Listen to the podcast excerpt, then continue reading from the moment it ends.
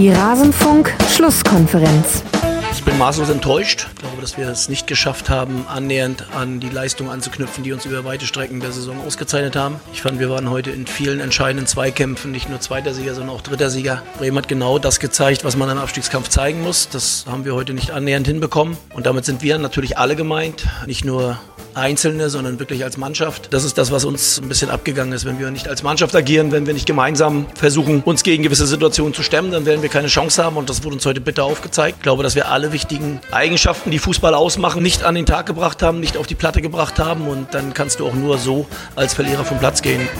Alles zum letzten Bundesligaspieltag dann kannst du nur so als Verlierer vom Platz gehen, sagt Steffen Baumgart, Trainer vom SC Paderborn, nach der 1 zu 5 Niederlage zu Hause gegen Werder Bremen und was er damit implizit vielleicht auch meinte ist, dann kannst du auch nur als Absteiger aus dieser Saison rausgehen, denn danach sieht jetzt alles aus, nach diesem 31. Bundesligaspieltag und damit hallo und herzlich willkommen in Rasenfunk Schlusskonferenz Nummer 276. Mein Name ist Max Jakob Ost, ich bin der Ed Netzer bei Twitter und freue mich, dass ihr wieder wieder zuhört, liebe Hörerinnen und Hörer, bei einer Schlusskonferenz, die diese Woche keinen Schwerpunkt haben wird, wie in der letzten Woche schon angekündigt.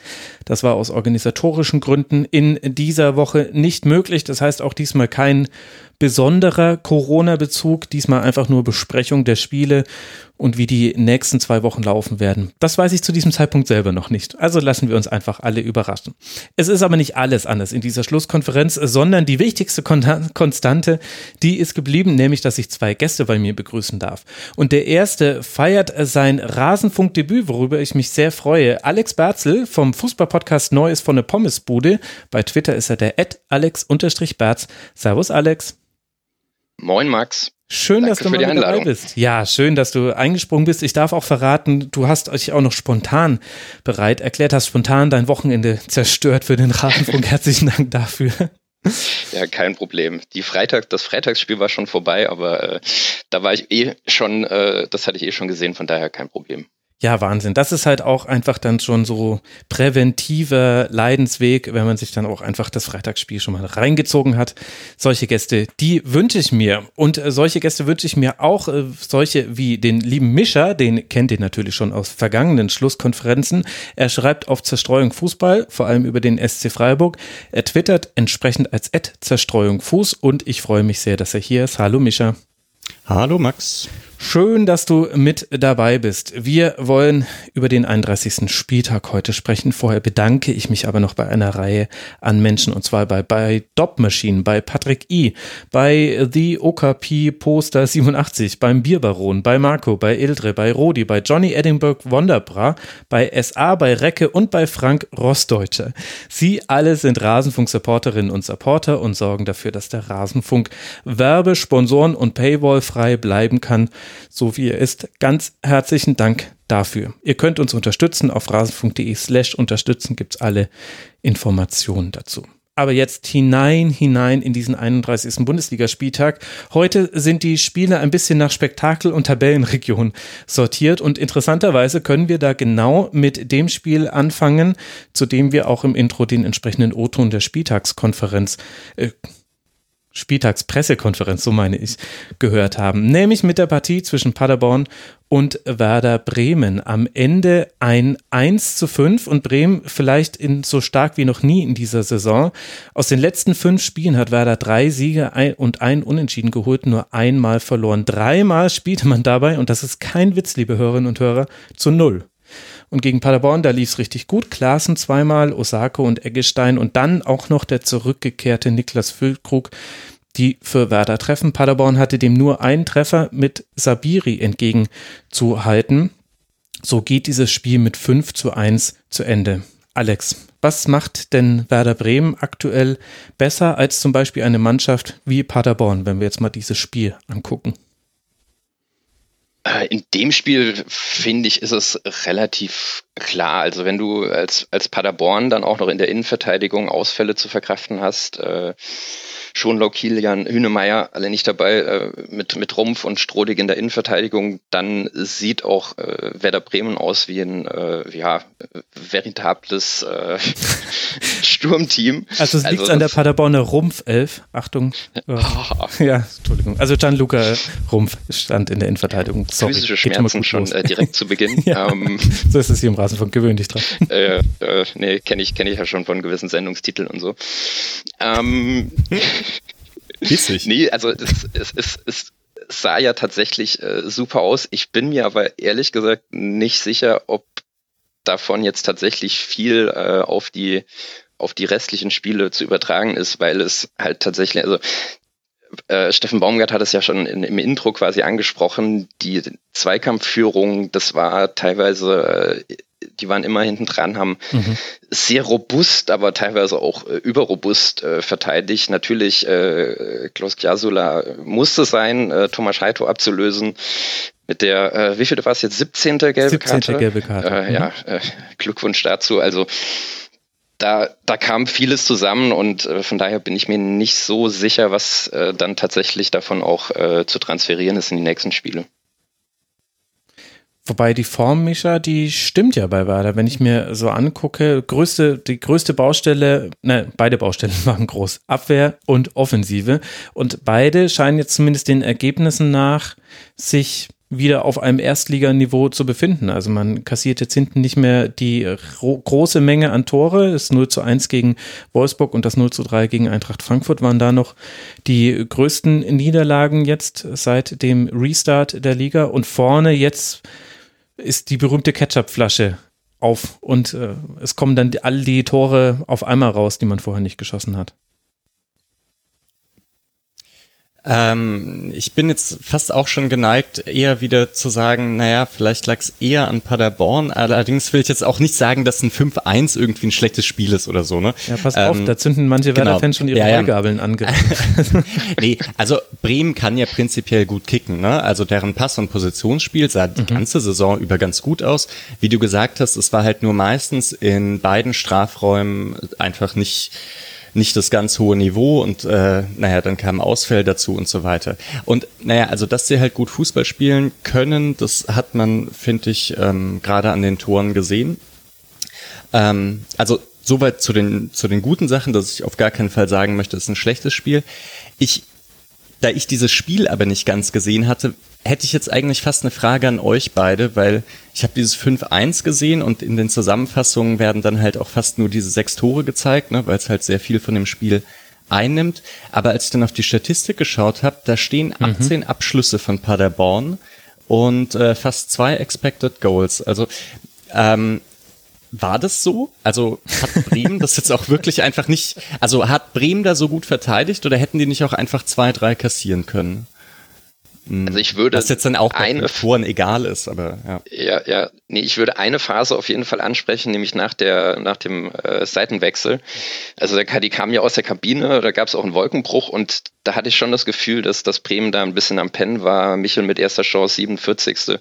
Das Pressing war nicht mehr intensiv, äh, Räume sind größer geworden für Paderborn und wenn sie diese Zeit haben, dann äh, das hat man ja auch gegen zehn Leipziger letztens erst gesehen, dann dann finde ich halt schon, dass sie auch einen guten Ball spielen können. Mhm. Ähm, und genau in diese Phase hat aber dann äh, Bremen das, das 4-0 gemacht in der 60. Und dann ist natürlich irgendwie so die, die Luft dann raus. Also wäre so meine äh, Beobachtung, zumindest äh, diese eine Phase war auf jeden Fall da. Ja, da würde ich auch mitgehen. Also das 4 zu 0 war der wichtigste Treffer, was so die Spieldynamik angeht. Da war wirklich Paderborn gerade am Drücker. Und da hast du auch gesehen, also es gab schon interessante taktische Beobachtungen bei beiden Mannschaften zu machen. Also zum einen hat, ist Werder jetzt wieder stabil genug, dass es sich auf den Gegner einstellen kann. Ist jetzt ein bisschen überspitzt formuliert, aber bisher war man, glaube ich, so sehr mit sich selbst beschäftigt, dass du dann so besondere taktische Kniffe, die jetzt den Schwächen beim Gegner attackieren sollen, nicht so wirklich gesehen hast, meiner Meinung nach. Vielleicht waren sie aber auch nur nicht auf dem Platz zu sehen. Und das war halt in diesem Fall das Flügelspiel. Da, da hat äh, Werder viel, viel mehr gemacht als sonst. Klaassen hat sich ganz oft in so Halbräume fallen lassen. Äh, beide Flügel wurden äh, gut bespielt. Auch Osako war häufiger auf, mal auf dem Flügel zu, Flügel zu sehen. Und auf der anderen Seite hast du aber in dieser starken Phase von Paderborn, über die wir jetzt gerade sprechen, da hast du auch gesehen, was Paderborn immer noch kann, also was so ein bisschen weg, weg ist, seit ein paar Wochen eigentlich schon, ist dieses hohe Pressing, sind die schnellen Aktionen in der, in der Umschaltbewegung. Es gibt immer noch einzelne Dribbling-Versuche, Antwi Ajay, aber der hatte keine gute Entscheidungsfindung, um es mal so zu sagen. Also nee, überhaupt nicht. vor allem, vor allem, also tatsächlich, das hört sich immer nach so einem Stammtischargument an, aber die Unbekümmertheit ähm, aus der ersten Phase der Hinrunde fehlt mir. In der, in der ersten Phase der Hinrunde ist er so oft am Außenverteidiger vorbei an die Grundlinie gegangen und nicht nach innen gezogen. Also quasi der Laufweg, der ein bisschen schwerer zu verteidigen ist, wenn du ihn quasi mit dem, äh, mit dem Fuß äh, führst, den Ball, der näher zur Auslinie ist. Und ähm, aber auch der, den der Verteidiger häufiger offen lässt, weil das Wichtige ist, dass er erstmal den Weg zum Tor zumacht. Und das macht er gar nicht mehr. Und wenn es macht, dann mit so einer deutlichen Ansage, dass, dass es dann wirklich jeder mitbekommt. Also ein paar Dinge fehlen ja bei Paderborn. Ein paar Dinge sind aber immer noch da. Und das ist halt dann vor allem halt, Vassiliade schiebt nach, Jasula äh, schiebt nach, auch Collins äh, schiebt relativ weit vor. Da waren sie dann, also das kann man am Fernsehen immer schlecht sehen, aber ich vermute, dass sie da dann ähm, häufig dann auch mal so situativ in der Viererkette Rest verteidigt haben, wenn man es äh, so möchte. Und da haben sie es auch wirklich geschafft, viele Chancen herauszuspielen, viele, viele Standardsituationen. Da wird es auch hin und wieder gefährlich und das einzige Tor ist ja dann auch nach Standard gefallen, natürlich gegen Werder. Also irgendwelche Konstanten gab es dann doch auch noch. Und das fand ich interessant zu sehen. Und in der Phase hat Werder meiner Meinung nach gewackelt, weil man selber eigentlich keine Ballbesitzphasen mehr hatte, sehr tief stand und weil diese sehr starke Achse aus Vogt und Klasen, was zwar eine kurze Achse ist, aber es ist eine Achse, die konnte da nicht mehr so wirklich für Entlastung sorgen. Das ist dann erst mit diesem 4 zu 0 geschehen und dann war es ja so ein bisschen, ein bisschen durch. Ja. Äh, was ich vielleicht noch kurz erwähnen wollte, sind, also gerade das 1 zu 0 fand ich eigentlich wirklich schön. Das passiert selten, dass es so einen Kopfball aus, ich weiß nicht, 13 Metern ins lange Eck gibt. Das war von Klaassen. Ähm, das war teilweise sah das schon äh, sehr gut aus bei Bremen. Ne? Mhm. Also wie gesagt, das wäre jetzt einfach nur spannend zu sehen, ob das gegen andere Verteidigungen auch funktioniert. Obwohl, wie gesagt, ein Kopfball aus zwölf Meter verteidigt man jetzt auch nicht mm, ganz so leicht. Ne? Mhm. Ja. ja, war ja vor allem wichtig mhm. von der Situation her, weil ja, ja, kurz davor dieser Elfer war, der ich fand den gar nicht, also der ist natürlich nicht platziert geschossen, aber schon wuchtig und äh, die, die Parade von Zingele fand ich schon stark, aber dann halt so zurückzukommen, ähm, hat man ja auch die Saison schon anders gesehen. Dann gerade als, als Bremen das unten drin steckt, ähm, das, das war schon stark. Ja, da glaube ich auch, dass es ein wichtiger Moment war, da direkt das 1 zu 0 zu machen. Ich habe übrigens vorhin bei den, bei den Werder-Spielen das Frankfurt-Spiel nicht richtig mit reingerechnet, aber allen Expertinnen und Experten wird sowieso aufgefallen sein. Das habe ich hier noch nicht im Nachholspieltermin in meiner eigenen Statistik stehen. Was ich interessant fand, war die Doppelrolle von Vogt. Also das kommt jetzt auch nicht komplett aus dem Nichts. Das hat man gegen Wolfsburg, glaube ich, auch schon gesehen. Und gegen Schalke 04, ja gut, gegen Schalke, das war so ein komisches Spiel. Ähm, äh, da mit, mit so wahnsinnig viel Ballbesitz, da weiß man jetzt gar nicht, hatte er eigentlich auch die Rolle, sich fallen zu lassen in die Innenverteidigerposition, wenn der Gegner den Ball hat. Schalke hatte so wenig den Ball. Schwer zu sagen. Aber eben dieses Pendeln, also sprich, wenn Paderborn den Ball hatte, dann hat Vogt zwischen Moisander und Velkovic geholfen, den Strafraum relativ gut zu besetzen. Und das hat Werder gut hinbekommen. Also viele Abschlüsse von Paderborn, dann auch von außerhalb des 16ers, viele geblockte Schüsse, viele herausgeköpfte Flanken von Werder. Das hat gut geklappt. Und bei Ballbesitz ist dann aber Vogt nach vorne geschoben und hat halt es so dann den anderen ermöglicht, Eggestein und Klaassen rauszuschieben. Er war quasi so der Aufbauspieler, hat er jetzt gar nicht so die Zauberpässe gespielt, aber muss ja auch nicht sein. Es braucht ja erstmal nur jemanden, der anspielbar ist, damit du das, äh, das Pressing von Paderborn oder das Anlaufen von Paderborn umspielen kannst. Das haben sie echt ganz gut gemacht und Paderborn hatte da auch kein Mittel gegen. Also es war dann immer so ein Aufbau drei gegen zwei, also drei Werderaner gegen zwei Paderborner ist jetzt nicht so überraschend, dass man sich da dann gut rauskombiniert hat. Und das hat ihnen auch Sicherheit gegeben, meiner Meinung nach, dass, äh, dass man eben erstmal Ruhe hatte im Spielaufbau und dass dann das Übergangsspiel ins Angriffsdrittel gut ist. Das haben wir ja auch schon in den letzten Wochen häufiger gesagt bei Werder-Spielen. Aber ist das vielleicht auch, wie, wie, wie seht ihr das? Also, das Paderborn, ich, ich kenne sie aus der zweiten Liga, die ich ja, die ich auch viel gucke und habe sie da gerade letzte Saison bewundert für, für das, was sie da äh, getan haben. Also das Pressing da war, war Wahnsinn, ähm, das war super intensiv, aber du hattest halt auch Innenverteidiger, die du anlaufen kannst und äh, Aufbauspieler und das hast du eben in der Bundesliga nicht. Also ist das so ein, ähm, eine Müdigkeit im Kopf, die da entstanden ist? War das eine bewusste Entscheidung, dass man da von weggegangen ist? Also da weiß ich bis heute noch nicht so richtig, ähm, was da eigentlich dann, dann Auslöser war, dass man das ja, wie du es vorhin auch gesagt hast, ähm, irgendwann aufgegeben hat. Ich habe keine das Ahnung. War, das war, glaube ich, aber fast früher, als man dachte, dass die nicht mehr ganz so verrückt angelaufen sind und nicht ganz so hoch, sondern teilweise halt intensiv, aber kurz hinter der Mittellinie. Das gab es auch schon in der Hinrunde, glaube ich. Mhm. Mm, ja, aber ist auch, also ist auch klug. Ähm, sonst äh, ist in der Bundesliga halt wirklich, wird man da zu leicht ausgespielt. Mm, ja. Ich meine, das war ja so ein bisschen das, was wir in der Saisonvorschau schon über Paderborn gesagt haben. Reicht das quasi in der ersten Liga, wo eben im Vergleich zur letzten Erstligasaison von Paderborn sich alle Mannschaften weiterentwickelt haben, eben im Ausspielen von Pressing-Situationen, egal ob dann mit langen Bällen oder Kurzpasskombinationen, ist dann eigentlich egal. Plus jetzt neue Abstoßregel, das wusste man jetzt vor der Saison noch nicht, wie sich's auswirken würde, aber das heißt, es gibt jetzt noch mehr Reißbrett-Spielaufbau bei eigentlich allen Mannschaften. Also jede Mannschaft hat mal hm, versucht eigentlich jetzt eher kurz auszuspielen als lang zu schlagen, den Abstoß. Das fand ich noch ganz interessant in der Saison. Und sie haben darauf schon früher reagiert, also ähm, da gab es auch in der Hinrunde schon Spiele. Ich hatte aber auch das Gefühl, dass die Intensität irgendwann nicht mehr da war. Und das hat meiner Meinung nach schon auch mit den Spielertypen zu tun.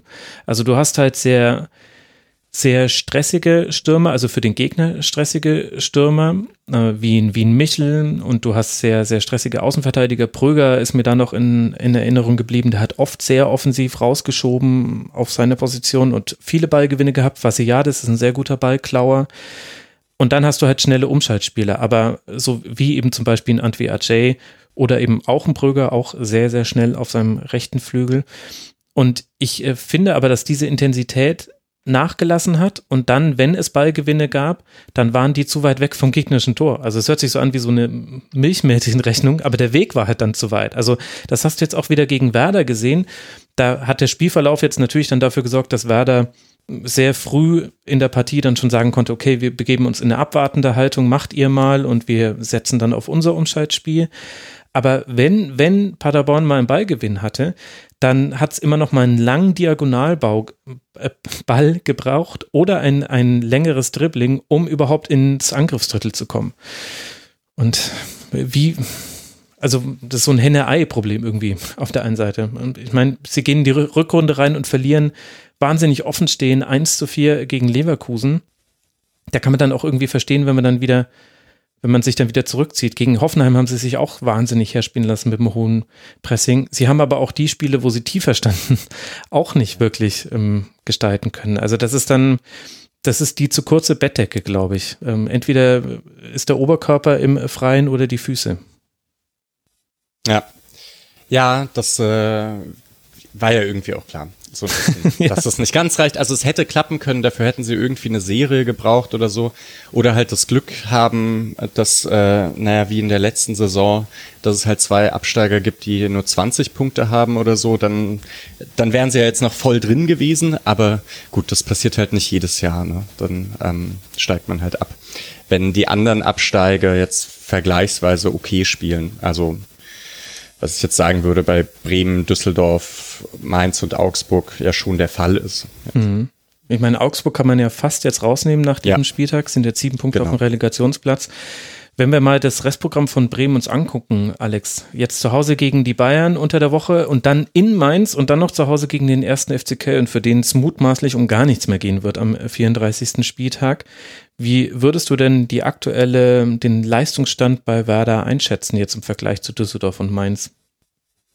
Hm, ich glaube, dass es tatsächlich dann jetzt darauf ankommt, wie man aus diesem Spiel gegen Bayern ähm, ja, rausgeht. Beziehungsweise, ja, ich bin mir gar nicht so sicher. Vielleicht ist es auch äh, völlig egal und die Mannschaft konzentriert sich ohnehin schon äh, auf, auf Mainz. Aber wenn man da jetzt abgeschossen wird, nachdem man jetzt endlich mal äh, zu sich gefunden hat und äh, wie du es ja richtig sagst, ähm, defensiv trotz des einen Gegentors äh, eine gewisse Stabilität hat und vorne endlich mal äh, was passiert ist, ähm, sollte man da, da irgendwie halbwegs durchkommen und dann sehe ich sie von ihren Qualitäten natürlich. Also Mainz äh, kannst du gewinnen, die haben jetzt auch nichts äh, nichts Großartiges geleistet am Wochenende und ähm, Köln ist ja ohnehin gerade äh, ja in so einer in so einer Frühjahr-Sommer-Depression. Ähm, also da ist auf jeden Fall was drin, aber ich glaube schon, du musst jetzt durch dieses Bayern-Spiel irgendwie durchkommen, ohne ohne abgeschossen zu werden.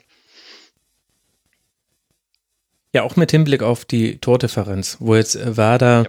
noch ein Tor schlechter ist als äh, Düsseldorf. Das muss man erstmal hinbekommen, wenn man nur 35 Tore erzielt. Aber Düsseldorf hat halt nur 33 Tore erzielt und beide haben 61 beziehungsweise 64 Treffer gefangen. Das könnte tatsächlich das Zünglein an der Waage zwischen Relegation und Nichtabstiegs Platz oder auch äh, Relegation und Abstiegsplatz werden. Mischa, was ist so deine Einschätzung? Greift jetzt auch so ein bisschen vor auf ein paar andere Spiele, aber wir wollen ja jetzt gleich uns komplett äh, die Partien im Tabellenkeller nochmal genauer angucken. Deine Einschätzung zu der Abstiegssituation? Sehr schwierig. Ähm, es kommt wirklich auch ein bisschen auf Düsseldorf äh, drauf an, ob äh, wie viel Bremen halt noch machen muss. Ne? Also Düsseldorf hätte halt fast noch den Punkt geholt, dann mhm ähm, wäre Bremen wahrscheinlich gegen Mainz ein bisschen mehr unter Druck gewesen. Ähm, aber gut, ich meine, so wie die beiden spielen mh, oder äh, welche Ergebnisse sie einfahren, muss Bremen vielleicht gar nicht mehr gewinnen, sondern nur noch äh, knapp verlieren. Ne? Meinst du ähm, tatsächlich? naja, also wahrscheinlich nicht, wahrscheinlich nicht. Wahrscheinlich gewinnen beide irgendwie noch ein Spiel. Aber es sind noch drei Spiele. Ich meine, drei Spiele kann man auch verlieren. Das kann passieren. Ähm, Düsseldorf hat dieses harte Restprogramm, ne? Also da mhm. hätte Bremen jetzt tatsächlich leichte Vorteile, würde ich sagen. Aber es, es wird eng. Ähm, und ob einer von beiden Mainz noch holt, naja gut, obwohl, wenn Mainz gegen Bremen verliert, ha, es ist eigentlich wirklich spannend noch, ne? Mit mhm. den dreien. Ja, es mhm. läuft auf die direkten äh, Duelle hinaus. Also Mainz gegen Bremen am 33. Spieltag. Äh, da kann Werder eventuell ausschließen. Also alle drei haben jetzt Gegner unter der Woche, wo ein Punktgewinn eher eine Überraschung wäre. Und äh, dann am 33. Spieltag eben dieses direkte Duell. Ich finde gerade Bremen viel stabiler, als ich es erwartet hätte. Dann hast du noch so kleine Nuancen, wie das jetzt ein Niklas Füllkrug wieder zurück ist und auch noch direkt trifft. Solche Geschichten schreibt nur der Fußball. Ihr wisst das, liebe Hörerinnen und Hörer. Ich, ich finde tatsächlich, dass, dass Werder gerade am besten aussieht da unten drin und das aber auch deshalb, und damit können wir dann eigentlich zur nächsten Partie kommen, weil Fortuna Düsseldorf zwar gut aussieht, aber die entsprechenden Ergebnisse nicht einfährt, was ja auch der rote Faden der Ära von Uwe Rösler bei Fortuna Düsseldorf ist. Und das setzt sich jetzt gegen Borussia Dortmund eben fort. Und also Düsseldorf spielt gut, bis kurz vor Abpfiff sieht es dann auch gut aus und dann folgt der Nackenschlag. Gegen Dortmund war es jetzt so, dass Dortmund, dass Düsseldorf ein 0 zu 0 bis zur 95. Minute hält, Skripski noch zweimal an den Pfosten schießt, aber dann flankt einmal Akanji aus dem Halbfeld und Holland köpft wunderbar ins lange Eck und so verliert man eben auch diese Partie gegen Borussia Dortmund in der Saisonphase, in der es noch mehr auf jeden Punkt ankommt als sonst, weil die Blitztabelle sich immer mehr der Jahresendtabelle annähert. Mischa, was nimmt man denn jetzt aus so einem Spiel mit? Ja, man ärgert sich, glaube ich, als Düsseldorf. Ähm, also einmal sicher über diese beiden Pfostenschüsse von Skripski, obwohl ich da fand, ähm, na gut, die Abschlusspositionen sind jetzt auch nicht so wahnsinnig gut. Ne? Also es ist auch äh, gar nicht schlecht gewesen, dass er da den Pfosten trifft. Das waren jetzt keine, keine Bälle, die man machen muss. Aber es ist, es ist halt erstmal erstaunlich, dass man äh, Dortmund bei fast null Chancen hält. Äh, mhm. Wenn, dann hat Dortmund halt aus, aus Umschaltaktionen irgendwie sind die zu Chancen gekommen. Es gab fast nichts aus dem Spiel heraus ich glaube, insgesamt waren es ja, wie viel Schüsse? Sechs zu sechs Schüsse. äh, und das gegen Dortmund, das ist mhm. nicht schlecht, würde ich sagen. Ähm, und dann ist es halt ein Spiel mit ein bisschen Glück gewinnt man's und mit ein bisschen Pech verliert man's. Aber der Punkt wäre halt nicht schlecht gewesen. Und äh, ja, es zieht sich bei Düsseldorf halt durch. Es erinnert mich ein bisschen an die Freiburger Abstiegssaison, die in der Hinrunde, glaube ich, achtmal in der Schlussphase noch ein Gegentor kassiert haben. Und da saß ich damals auch davor und wusste nicht so richtig, was man damit anfangen soll, weil so ganz offensichtlich hat das System, ähm, einfach weil es so häufig passiert. Und andererseits weiß man halt auch nicht, woran es liegt. Und dann kommt man halt in so psychologische oder küchenpsychologische Spekulationen rein, bei denen ich nicht weiß, ob die jetzt so weit führen. Oder vielleicht andersherum, selbst wenn es so ist, wie soll man, also was soll man dagegen machen? Mhm. So. Also da gibt's ja kein Rezept dagegen, wenn man ähm, eine verunsicherte Mannschaft hat, außer man versucht gut zu spielen. Und das für einen Absteiger machen sie es halt. Ne? Ja. Versuch doch mal gut zu spielen, das ist schön. Das, auch das geht's raus und spielt Fußball in der 2020er Version.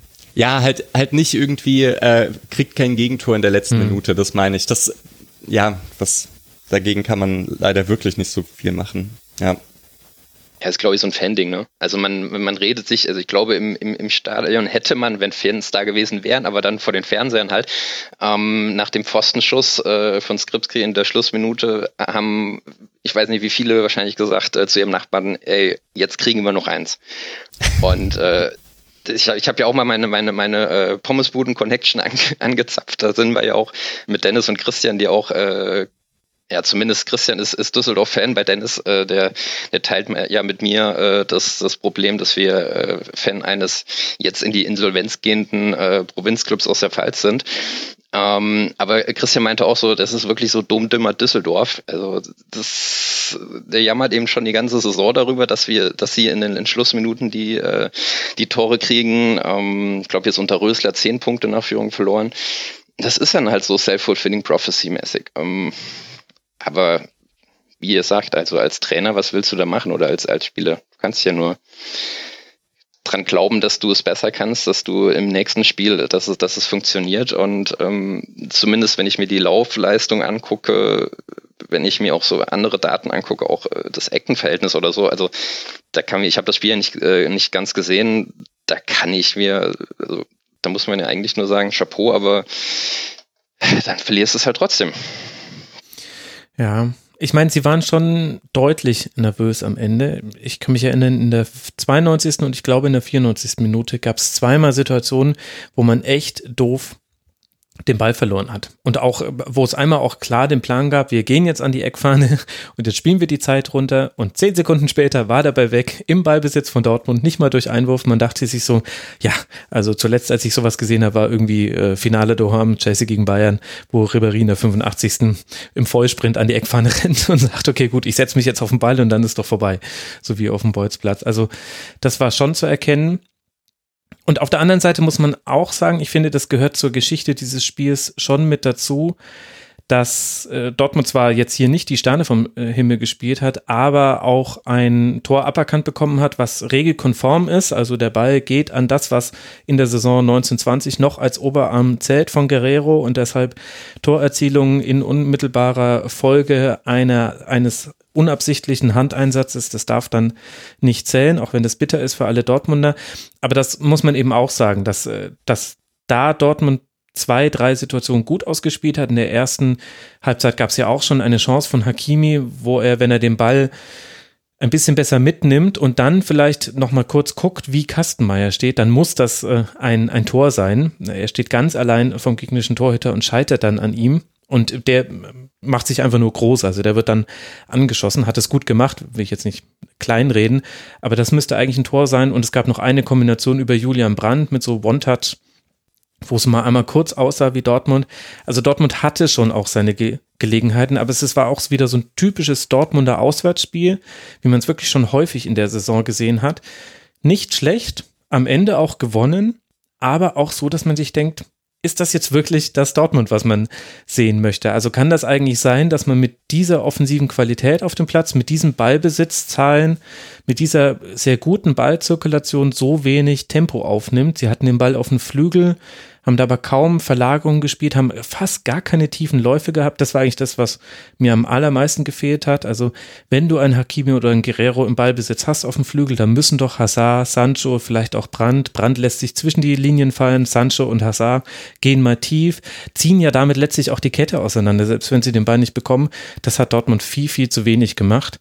Und dann hat man wieder so ein typisches Dortmunder Spiel, wo man auch ganz viel motzen könnte, obwohl es ja gewonnen wurde und die Bilanz von Dortmund sehr gut ist. Und ja, da weiß ich, dass jetzt manche auch schon ihre Heugabeln anzünden. Deswegen bleibe ich da jetzt einfach mal so im Wagen. Ehrlich gesagt, ich habe jetzt keine Lust, jetzt vor, kurz vor Saisonende will ich jetzt nicht nochmal Stress mit den Dortmund-Fans haben. Ich habe es schon oft genug bemängelt in der Saison. Aber war ein seltsames Spiel.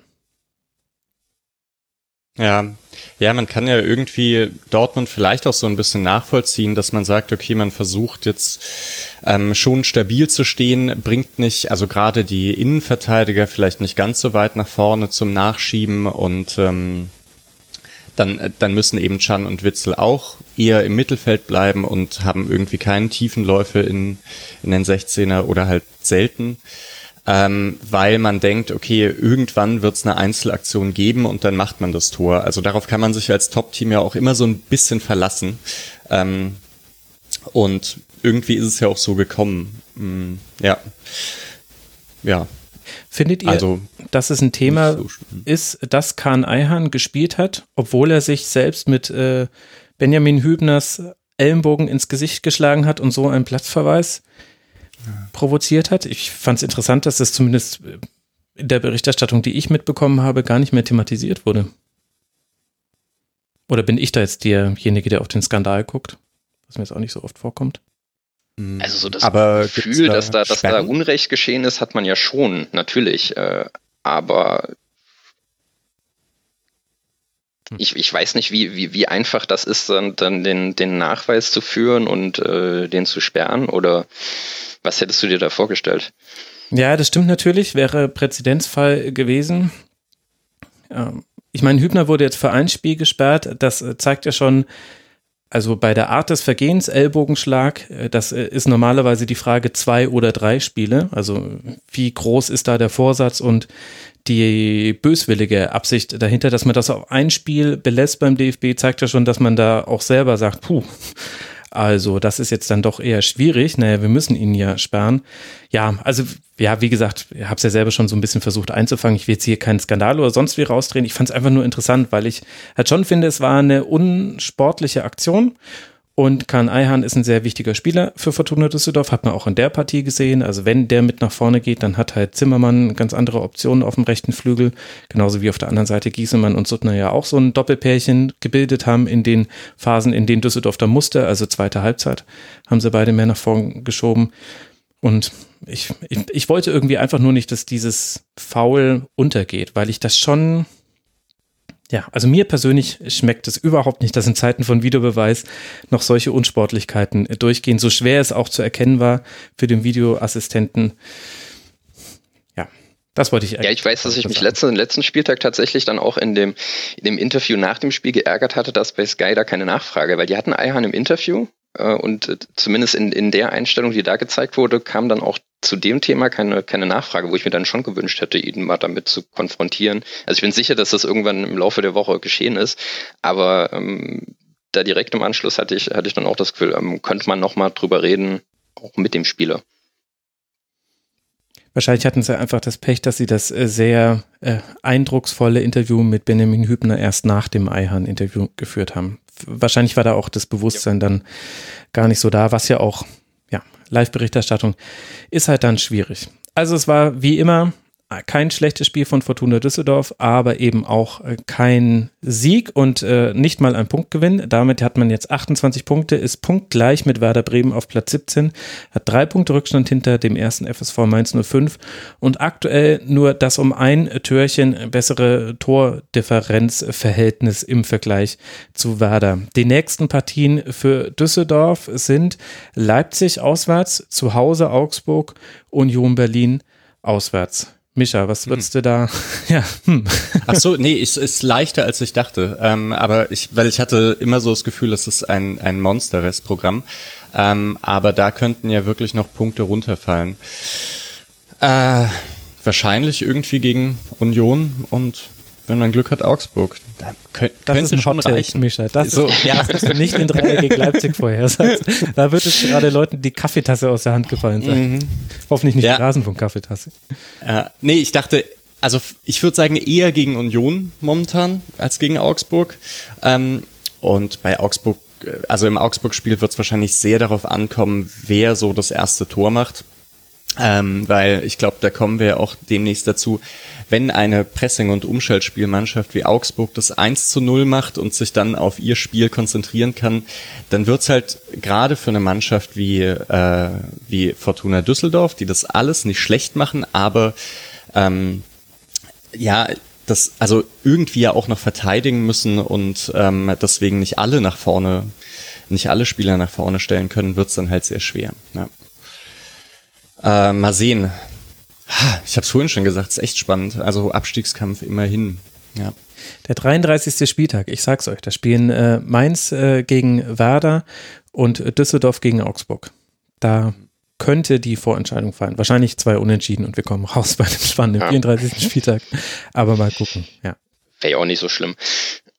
Aber es ist, es, man hat halt das Gefühl irgendwie, sie sind, du hast es ja quasi in der Überleitung zum Spiel schon gesagt, sie sind äh, stabiler als die anderen, aber die anderen haben immer mal wieder Ausreißer. Also selbst äh, Mainz gewinnt dann mal ein Spiel und äh, Bremen, das äh, muss man dann eben abwarten. Also die haben ja auch schon äh, stabile Leistung gezeigt, aber äh, Düsseldorf würde ich, würde ich tatsächlich am, am stabilsten sehen, aber sie belohnen sich halt einfach nicht. Und das äh, ist eben das, auch wenig, wenig Hot Take, aber äh, das, das äh, könnte ihnen so ein bisschen zum Problem werden. Mhm. Ja, aber das ist wirklich ein guter Punkt, weil ich das Gefühl habe, im Abstiegskampf geht es nicht darum, möglichst stabil zu sein, sondern irgendwann halt mal eine Serie zu starten. Ähm, und in ein paar Spielen einfach wirklich besser als der Gegner zu sein. Also es ist, ich meine, so wie bei Köln, okay, diese Serie war jetzt auch wirklich sehr krass, aber ähm, naja, das sind dann zehn Spiele und dann hat man mit dem Abstieg irgendwie überhaupt nichts mehr zu tun. Bei Mainz würde ich sagen, in der Tendenz hat Mainz das sogar auch ähnlich gemacht. Also ein paar Spiele dann einfach mal ähm, erstaunlich gut gestaltet und mhm. 2-3-0 gewonnen. Und da hatte ich auch das Gefühl, okay, die machen jetzt halt wenn jedes vierte Spiel so ist, dann wird es wahrscheinlich irgendwie reichen. Ähm, aber gut, andererseits in so einer unkonstanten Art und Weise, da ist dann halt auch immer die Gefahr, dass man, naja, dass das nächste Superspiel halt nicht kommt. Ja. Sagen wir es doch, wie es ist. Fortuna Düsseldorf ein Opfer der Drei-Punkte-Regel. Ja.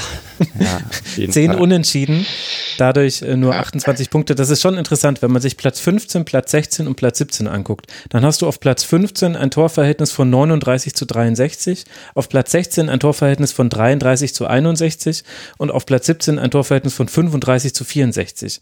Das heißt, minus 24, minus 28 und minus 29 Tore in der Tordifferenz. Das ist, sich alles sehr ähnlich, aber die eine Mannschaft, Mainz 05, hat neunmal gewonnen und viermal unentschieden gespielt. Die andere Mannschaft, Werder Bremen, hat siebenmal gewonnen und siebenmal unentschieden gespielt. Und Düsseldorf hat sechsmal gewonnen und zehnmal unentschieden gespielt. Und diese zehn ist es halt dann, die dir besonders wehtut in der, in der, in der Endabrechnung. Ja, weniger verloren als Köln. Ne? Ja. ja. Das tut den Düsseldorfern jetzt nochmal besonders weh, weh, dieser Quervergleich. Herzlichen Dank, dass du ihn gemacht hast. Ah, äh, sorry, sorry. äh, ich weiß nicht an wen, aber an, an alle, die ja, da genau. Ja. Sie können sich ja nochmal einzeln bei dir melden. Zerstreuung Fuß auf Twitter heißt der Mischer. So. Borussia Dortmund spielt jetzt dann als nächstes gegen Mainz 05, dann noch gegen Rasenballsport Leipzig und gegen die TSG aus Hoffenheim. Für Dortmund war dieser Dreier sehr, sehr wichtig für die Qualifikation zur Champions League. Zehn Punkte Vorsprung sind es auf den Europa League Platz. Da ist jetzt alles sicher. Man hat die bekannten sieben Punkte Rückstand auf die Bayern, aber hin, die, immerhin die Champions League und mutmaßlich auch Platz zwei bei vier Punkten Vorsprung auf Leipzig scheinen sicher für Dortmund. Und mit Mainz 05 haben wir dann auch schon den dritten im Bunde des Abstiegskellers angesprochen. Da müssen wir allerdings, wenn wir über das Spiel gegen den FC Augsburg sprechen, noch etwas voranschieben, nämlich alles Gute an Taiwo Avoni Knie, der nach einem schlimmen Zusammenprall in der Luft ungebremst mit dem Kopf auf den Boden aufgeschlagen ist und mit einer Trage vom Feld gebracht werden musste. Hoffentlich erholt er sich schnell. Das war das, was wichtig in diesem Spiel war, was nicht unbedingt mit Sportlichem zu tun hatte. Jetzt kommen wir zum Sportlichen. Da konnte man einen Blitzstart von Augsburg beobachten. Ausgerechnet Florian Niederlechner trifft schon in der ersten Minute nach einem schlimmen Stellungsfehler von Nia KT mit 1 zu 0. Und dann kommt es zu dem, was Misha gerade schon gespoilert hat. Dann kann Augsburg gucken, sich auf Umschaltsituationen zu fokussieren. Mainz 05 hat Chancen und auch mehr vom Spiel, musste es ja aber auch haben. Es allein, es fehlt dann der Treffer. Und so kommt dann Augsburg zu dem Dreier, mit dem man sich mutmaßlich aus dem Tabellenkeller befreien kann. Sieben Punkte Vorsprung sind es auf den Relegationsplatz bei noch neun zu vergebenden in den letzten drei Spielen. Das sollte es wohl gewesen sein für den FCA. Mischa, geht denn dann das Ergebnis deiner Sicht, Ansicht nach auch in Ordnung? Oh, ich hätte eher gesagt unentschieden. Ähm, weil, wie gesagt, die Aufgabe ist groß. Man möchte gegen Augsburg nicht hinten liegen. Aber Mainz hat das zumindest in der ersten Halbzeit und Teile der zweiten Halbzeit dann nicht ganz so schlecht gemacht. Also es waren ja, es gab so ein, zwei Kombinationen durch die Mitte, die mir gut gefallen haben. Ähm, da ist auch eine größere Chance äh, entstanden, äh, von Onisivo. Also mhm. irgendwie legt Matita ab, steckt durch auf Öztunali, ähm, dem wird der Ball noch geklaut und Onisivo schießt dann ähm, und Lute pariert. Genau, 43. Minute war das, war sehr, ja. sehr, sehr schöner Angriff. Mhm. Ja. Ansonsten, also es ist schon klar, dass eine, eine Mannschaft wie Mainz irgendwie jetzt nicht systematisch äh, 40 Torchancen herausspielt ähm, und eben gerade solche durchs Zentrum nicht so häufig, sondern da passiert dann viel mit langen Bällen oder Verlagerung auf Öztunali und der flankt dann rein mhm. und solche Dinge. Aber wie gesagt, eigentlich gab es genug Abschlüsse für ein Tor, finde ich. Und dann ist es ein bisschen Pech. Äh, andererseits, äh, was man dann halt nicht verhindern kann, ist, dass Augsburg ein, zwei Konter fährt. Und wenn die ihre Konter ein bisschen besser ausspielen, dann ist es auch, also dann steht es auch 2 zu 0. Das würde ich also weiß ich auch nicht, ob man das meint, so richtig vorwerfen kann. Das Einzige, bei dem ich wirklich das Gefühl hatte, also was mich irritiert hat, war, dass die Schlussphase dann da überhaupt kein Druck irgendwie mehr kam. Ähm, hm. Ich weiß nicht, ob das an den, an den Einwechslungen dann lag. Ich hatte das Gefühl, Mainz hat, bringt viele Leute in die, in die vorderste Reihe, versucht dann irgendwie mit Schalai den hoch anzuspielen und der hält den Ballen. Das kann er ja auch alles. Aber gegen Ende wirkte es dann schon fast so, als, ach Mann, wir haben es jetzt 80 Minuten versucht und äh, irgendwie klappt's nicht. Aber ich fand gerade den Boetius-Wechsel nochmal äh, erfrischend. Also hm. davor hatte ich so das Gefühl, Mainz hat genau eine Idee, also die, weil, weil die, die Außen haben, waren irgendwie so ein bisschen stumpf, die hatten, da fehlt es dann auch immer so ein bisschen an der Präzision. Mhm. Ähm, aber dieser eine Signature-Move mit, äh, man spielt hinten rum und ähm, irgendwann spielt man dann diesen, diesen flachen Vertikalball richtig scharf nach vorne. Und dann hat man äh, Mateta oder wen auch immer Quaison zwischen den Linien und kann damit richtig was anfangen, weil der dann aufdrehen kann und äh, hat alles vor sich. Das war so für mich der, der, der Signature-Move und mit mit Boetius kam dann aber nochmal so ein Spieler rein, der wirklich auch äh, Meter gemacht hat und äh, mal mit einem Trick jemanden aussteigen lassen konnte und äh, da so ein bisschen, bisschen inszenieren konnte. Das, das gefiel mir dann schon ganz gut, aber ja, das war dann vielleicht auch eher so bis zur, bis zur 80. Dann wurde er auch ähm, eher, eher hektisch und hat, hat versucht, äh, aus, aus 25 Metern irgendwie aufs Tor zu schießen und sowas. Aber davor fand ich das äh, ansprechend und habe mich gefragt, warum er nicht öfter kommt. Aber das lag wohl auch an der Inkonstanz der Leistung in den letzten Wochen. Was waren mit Kunde? Warum kam der nicht? Einfach, einfach so, gab jetzt keinen, keinen Grund. Ich denke, dass die entscheidenden Positionen, auf die bei denen Kunde etwas geben hätte können, nämlich Zentrale und Halbraum waren halt dann mit Quaison und Boetius schon besetzt. Hm. Und Onisivo ja eigentlich auch. Also ich, hm. ich, ich weiß gar nicht, ob ich das, was du beschrieben hast, Alex, ich habe das auch gesehen, diese öffnenden Pässe von hinten raus, diese scharf getretenen, gerne auch mal auf Latzer. Also Mateta war die eine beste Möglichkeit, aber es war eigentlich selten, dass der sich wirklich so hat einbinden lassen ins Spiel. Ich weiß gar nicht, wie ich das als Signature Move bezeichnen würde oder als Augsburger Schwäche, die in der zweiten Halbzeit abgestellt war. Also das ist eigentlich okay. untypisch für Augsburg mit einer Doppelsechs Kedira und Gruso ähm, oder Grueso, diese, diese, diese Räume offen zu lassen. Die machen das eigentlich besser. Vielleicht lag es auch, hm, da müsst ihr jetzt nochmal im Detail drauf schauen, vielleicht lag es auch an der Art und Weise, wie Richter angelaufen ist, dass da manchmal ein Passweg offen war, der sonst zu war. Ähm, ich hatte das Gefühl, dass das in der zweiten Halbzeit besser war. Also äh, Augsburg stand noch ein bisschen dichter, enger aneinander, die Ketten. Dann werden natürlich per se schon mal die, die Räume kleiner. Und dann hat man aber da besser drauf geachtet. Also ja, also das auch berühmtes Henne-Ei-Problem, hat das jetzt Mainz gut gemacht oder hat Augsburg da was angeboten? Und dann hast du halt von Mainz gesehen, was du immer siehst. Also halt raus auf den Flügel, Flanken, Flanken, Flanken, 32 Flanken, sechs davon kamen an.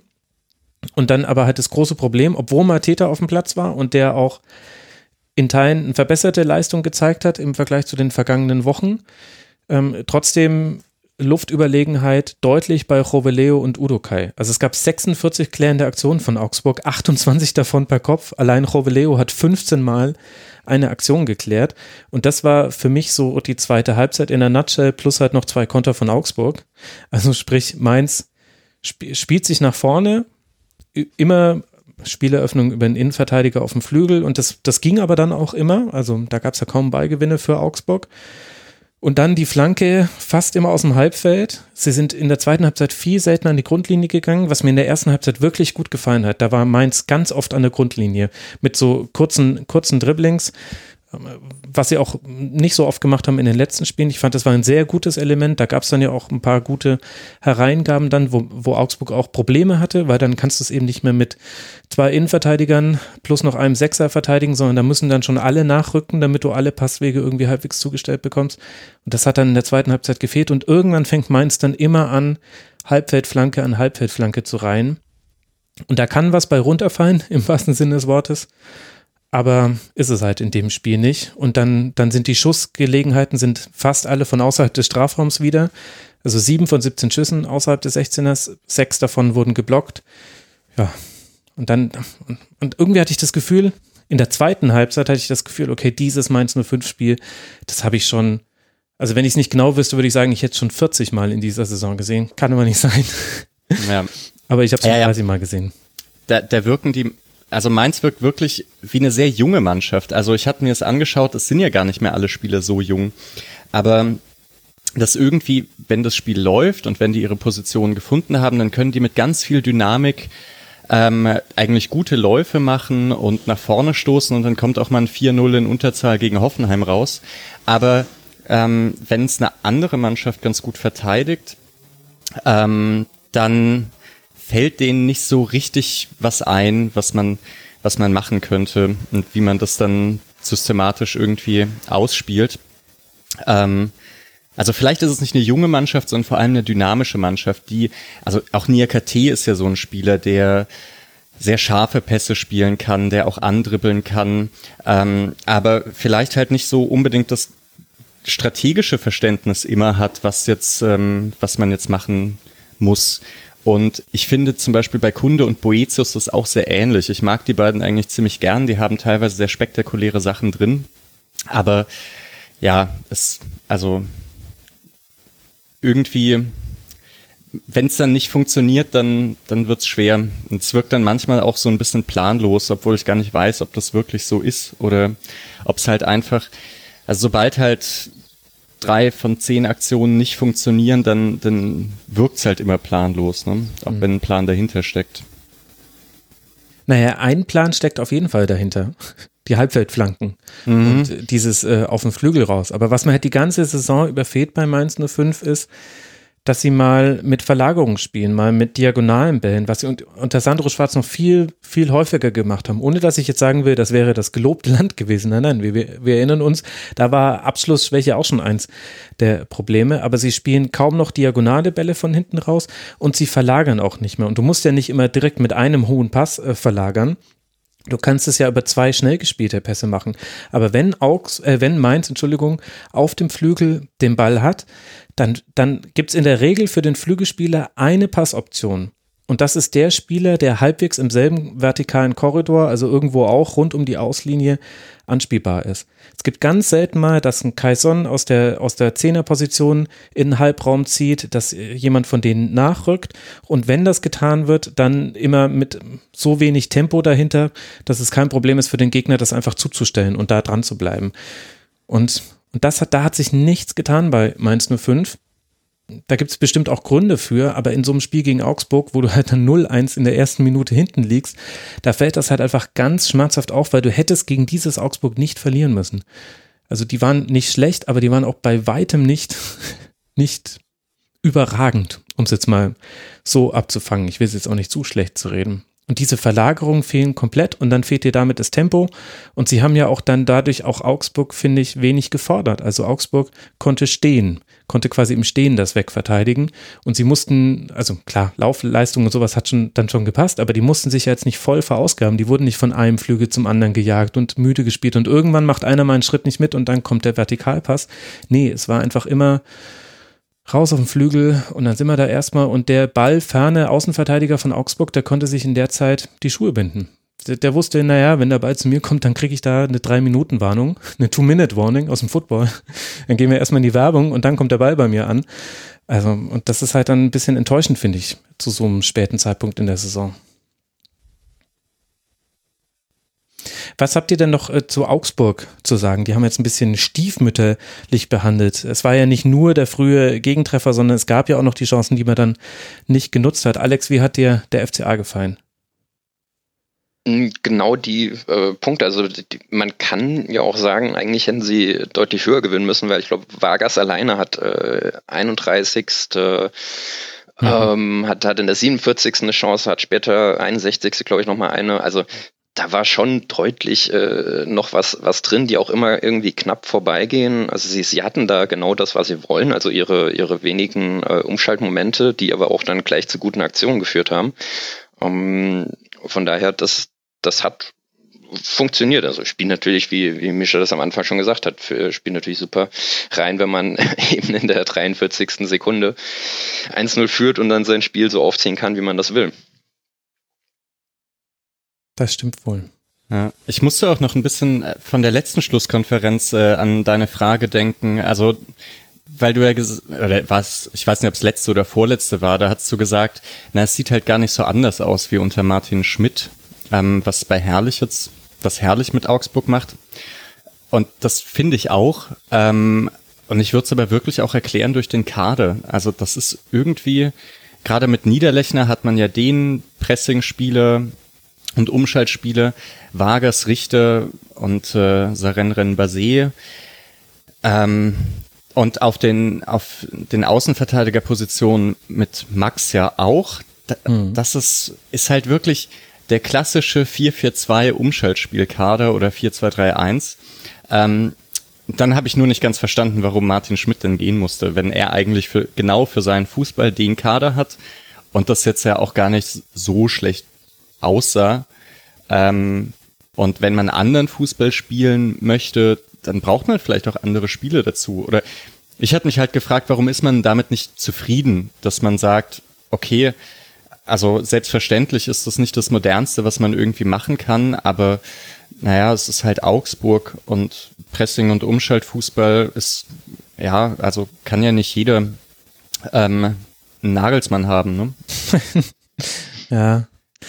Ja gut, da geht's natürlich tief rein jetzt in die Analyse der Saison vom FC Augsburg. Also es gab damals schon, das hatte sich schon angedeutet mit Martin Schmidt, das weiß ich auch noch, dass das das Feedback war direkt nach der Schlusskonferenz. Wir hatten noch einen Augsburg-Schwerpunkt, glaube ich, in der Woche vorher oder direkt vor der Entlassung von Martin Schmidt, die ja dann dennoch zu einem überraschenden Zeitpunkt kam, nämlich nach einem gar nicht so schlechten 0 zu 2 bei den Bayern.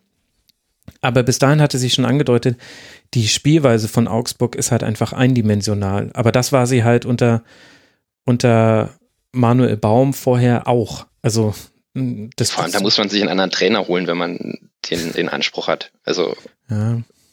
Ja, ja. Ja, ich kann nicht Martin Schmidt holen und mich dann nee. äh, darüber beschweren, Martin Schmidt dass zwei Umschaltspiel ist. Ja, also äh, und wie gesagt, das sah halt gerade am Anfang der Saison war es halt schlecht, aber das lag auch daran, dass die Innenverteidiger noch nicht richtig da waren und ähm, Augsburg herbe Probleme mit dem Torhüter hatte. Mhm. Und man ähm, hat ein krasses Auftaktprogramm. Das spielt bei auch, Augsburg auch noch mit rein. Ja, also da, dass, dass da dann irgendwie eine schwierige Anfangsphase war, okay, aber Augsburg hat sich da so ganz gut rausmanövriert, hatte dann die ein, zwei Spiele, in denen es gut lief, hat, glaube ich, auch mal so eine kleine Serie gehabt, äh, dann genau. gegen Ende der Hinrunde. Und dann schmeißt man den Trainer dann raus, wenn es am Anfang der Rückrunde wieder nicht läuft. Ähm, habe ich, ja, habe ich halt nicht, nicht ganz verstanden und ehrlich gesagt, ich, oder keine Ahnung, was die, ähm, ob das jetzt so ein Problem mit Martin Schmidt war, dann würde ich aber auch sagen, naja, eigentlich passt der Kader dazu. Und deswegen verstehe ich jetzt auch, dass Heiko Herrlich, der jetzt in Leverkusen ähm, schon offensiveren Fußball hat spielen lassen und auch so ein paar verrückte Zockereien dabei hatte, dass irgendwie Bellarabi ganz weit vorne stehen bleibt und ähm, der Flügel alleine verteidigt wird und dann ähm, soll der einen Konter machen. Dass er das mit Augsburg nicht macht, finde ich ja auch sehr sinnvoll. Ne? Also da bin ich eher so ein bisschen positiv überrascht von Heiko Herrlich, dass der das relativ seriös weiterführt, was Martin Schmidt gemacht hat. Ja. Ja gut, wer weiß, vielleicht ist das auch, der Klassiker ist ja für einen Trainer, du übernimmst das Werk deines Vorgängers oder deiner Vorgänger und versuchst erstmal so ein bisschen die Falten glatt zu ziehen. Also äh, sagst der Mannschaft, okay, gut, also äh, jetzt, jetzt schauen wir erstmal auf die Arbeit gegen den Ball, bitte 4-4-2, orientiert euch am Nebenmann, alles cool, alles easy, ihr schafft das, ihr seid super, dann signalisierst du noch ein paar Spielern, die keine Rolle mehr gespielt haben, hey, unter mir hat jetzt jeder eine neue Chance, das manchmal hat dann auch nochmal einen Effekt, der in die komplette Mannschaft strahlt und auch einzelne Spieler dann wieder aus der Versenkung heraushebt. Und dann arbeitest du so peu à peu an eigenen Ideen. Und jetzt haben wir halt bei Heiko Herrlich die Sondersituation, dass er direkt vor der Corona-Unterbrechung kam, was kurz, kurzsichtig betrachtet heißen könnte, er hätte viel Zeit für Trainingsarbeit gehabt. Allerdings bei näherem Blick drauf sieht man ja ganz lange nur Heimtraining, dann in Kleingruppen und erst kurz vor Restart dann wieder ähm, Gruppentraining. Das heißt, die Abläufe können, also da kann er jetzt eigentlich auch noch nicht irgendwie neue Dinge etabliert haben, weil wir ja jetzt auch aus einer, das darf man ja auch nicht vergessen, auch wenn die große Verletzungswelle ausgeblieben ist, aber wir befinden uns in einer Phase, in der die sehr anstrengend für die Spieler ist und das merkst du jetzt auch schon bei manchen Spielen. Das, da werden wir, finde mhm. ich, bei Bayern später kann man da zum Beispiel drüber reden. Sogar bei denen merkst du das, bei diesem breiten Kader, dass das jetzt schon ganz schön krass war, nach dieser Unterbrechung, nach diesem wenigen Training jetzt dann wieder in so einen Rhythmus zu starten, der für manche Mannschaften ja noch mehr englische Wochen beinhaltet hat, als jetzt für zum Beispiel Mainz und Augsburg. Also vielleicht kann man das auch jetzt noch gar nicht sagen, wie Heiko Herrlich das machen wird, aber aber der Befund bleibt, ich glaube, da sind wir uns einig. Äh, Im Grunde ist Augsburg hat jetzt einfach so weitergespielt, nur mit einem, mit einem anderen Trainer und hat halt aber dann auch genauso irgendwie dann trotzdem seine, seine Punkte ja geholt. Auf Schalke ein Dreier, zu Hause gegen den FC, dieses einerseits unglückliche, andererseits glückliche 1 zu 1. Jetzt dieses 1 zu 0, ja, und das waren halt dann die letzten Siege, die du gebraucht hast. Jetzt bist du da unten raus, aber so wirklich erkenntnisreicher ist man nicht geworden durch diese Spiele. Gut. Für Augsburg also Ich habe noch eine ja, Frage, wenn gerne. du äh, weitergehen willst. Ähm, diese Situation äh, mit, der, mit der Kopfverletzung von Avonie, da hat ja äh, Bayer Lorzer, übrigens fällt mir gerade auf, äh, Regensburger Trainerschule war, war, ja gestern da quasi äh, am Berg äh, mit herrlichem äh, Bayer Lorzer. Ähm, nee, ähm, da hat nach dem Spiel darauf hingewiesen, dass es eigentlich ein Fall ist von äh, einem potenziellen Elfmeter weil Udo Kai zu spät kommt zu dem Kopfball, keinen Ball trifft, der Ball ist weg, aber noch nicht aus und äh, dann quasi den trifft. Also so ein bisschen die, die, diese Situation, die wir letztens hatten, dass es einen Elfmeter gab, der Ball äh, ist, ist eigentlich schon, schon mhm. weg, aber der äh, Spieler grätscht ihn um und äh, dann gibt's eben Foul, was ja früher irgendwie in der Bundesliga so ähm, unter der Hand nicht gegeben wurde, aber in letzter Zeit dann vielleicht auch mit dem Videoassistenten öfter mal ähm, dann doch gepfiffen wird hatte ich jetzt im Spiel überhaupt nicht so wahrgenommen, aber fand dann zumindest den Punkt, den er da angesprochen hat, ganz interessant. Ich weiß nicht, wie ihr das seht. Mm, ich, ich hatte mich ein bisschen geärgert über diese Situation. Also, dass äh, Bayer Lorzer in der Situation sich eher darum kümmert, ob es jetzt einen Elfmeter gibt oder nicht, den ich jetzt auch eher nicht gegeben hätte. Und ähm, dann wird er da ewig behandelt und ja, Bayer Lorzer diskutiert mit dem Schiedsrichter und ist dann also was ich noch verstanden hätte, wenn er danach, wenn er hektisch wird und sagt, oh Mann, wen muss ich einwechseln ähm, dafür, also dass man sich auf seine Aufgabe so konzentriert und ähm, nicht auf den Spieler schaut, aber das war ja auch nicht der Fall. Also das war irgendwie alles ein bisschen komisch. Und bei dem Elfmeter, ich, also ich hatte das Gefühl, der checkt den ja nicht absichtlich weg oder so, ne? Also der, der geht überhaupt nicht in den, in den Gegner, sondern zum Ball. Äh, aber trifft ihn halt heftig, ne? Ja, also ich fände es auch komisch, aber ich fand, fand zumindest den, den Gedanken, den ich vorher gar nicht hatte, interessant äh, mal zu diskutieren. Ah, da ist jetzt bei mir eine offene Tür eingelaufen, die ich, die ich extra, ich hatte sie eigentlich extra zugemacht. aber, das, aber das stand ja. hier noch in meinen. Ich finde, also es kann sein, dass ich da jetzt ungerecht gegenüber Achim Bayer-Lotzer bin aber dass er das auch nach dem Spiel noch angesprochen hat. Also während des Spiels hätte ich ihm Benefit of the Adrenaline gegeben. Ich fand das auch mhm. sehr, sehr irritierend, dass Avonie mit einer deutlich schlimmen Verletzung, ich meine, der ist ohne den Fall abzubremsen, sah aus, als wäre er bewusstlos gewesen, mit dem Kopf auf dem Boden aufgeschlagen. In dieser Situation wussten wir noch nicht, wie es Avonie ging und Achim Bayer-Lorzer diskutiert mit dem vierten Offiziellen darüber, ob das nicht Elfmeter hätte sein müssen und schafft es nicht mal, währenddessen sich drum zu kümmern oder jemanden sich kümmern zu lassen, dass ein Ersatz eingewechselt wird dann Mainz hat auch noch in Unterzahl weitergespielt, drei Minuten, weil Onisivo noch nicht bereit war, obwohl die Unterbrechung vier Minuten lang war. Also ähm, genau, und im Spiel dachte ich mir noch, okay, Adrenalin, man, man muss auch wirklich aufpassen, nicht immer alles ähm, auf die Goldwaage zu legen, was während eines Spiels passiert. Dass er das dann danach auch noch anspricht, das zeigt für mich ganz ehrlich, den Zustand von Mainz 05 und auch die Rolle von Achim Bayerlorzer. Das ist kein Elfmeter, das ist ein normaler Luftzweikampf. Ich möchte auch nicht, dass dafür Elfmeter gepfiffen wird, ganz subjektiv. Da kann jetzt jeder Mainzer gerne sagen, dass er oder sie eine andere Meinung hat, völlig legitim. Aber das, das war kein bewusstes Foul, das war ein Luftduell. Und dann ist es sehr, sehr tragisch verlaufen und alles Gute an Avonie. Deswegen habe ich das auch extra als allererstes gesagt, weil das ist das Wichtigere als, das Abstieg, als der Abstiegskampf. Da sollten wir uns alle keine Illusionen machen.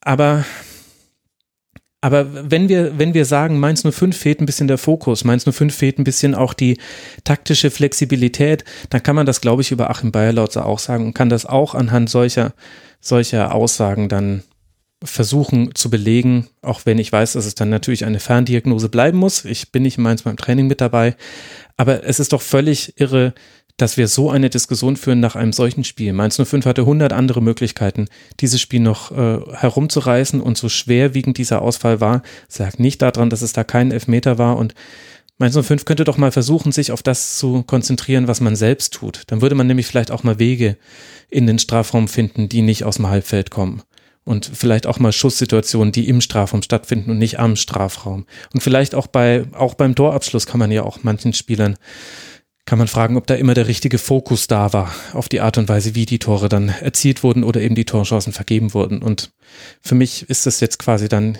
ich, ich nehme jetzt quasi diese kleine Aussage von Bayer Lorzer und stricke daraus ein ganz großes Argument und sage, für mich ist das stellvertretend für Mainz 05, auch wenn ich weiß, dass das jetzt, also ich habe ja die Überzu die Zuspitzung hiermit deutlich gemacht, aber ich, äh, nee, da könnte ich mich auch ehrlich gesagt richtig drüber aufregen, will ich jetzt aber nicht. Bin ich da ungerecht, Mischa?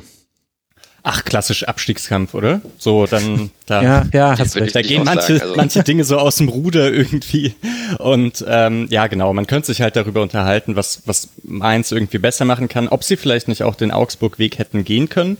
Einfach mal zu sagen, mehr Pressing und Umschaltspiel und einfach lange Bälle auf Mateta drauf und dann gehen die anderen mit Dynamik hinterher. Mhm. Ähm, aber ja, ich weiß nicht, irgendwie, ja, komische Saison für Mainz. Mit irgendwie auch einem komischen Kader, den ich aber trotzdem eigentlich ganz gut finde. Das ist so Quaison, Mateta, Unisivo, Tsunali, KT, das sind ja irgendwie. Aaron, was macht der eigentlich? Ähm, der Aaron Martin war nicht, der ist verletzt oder wie?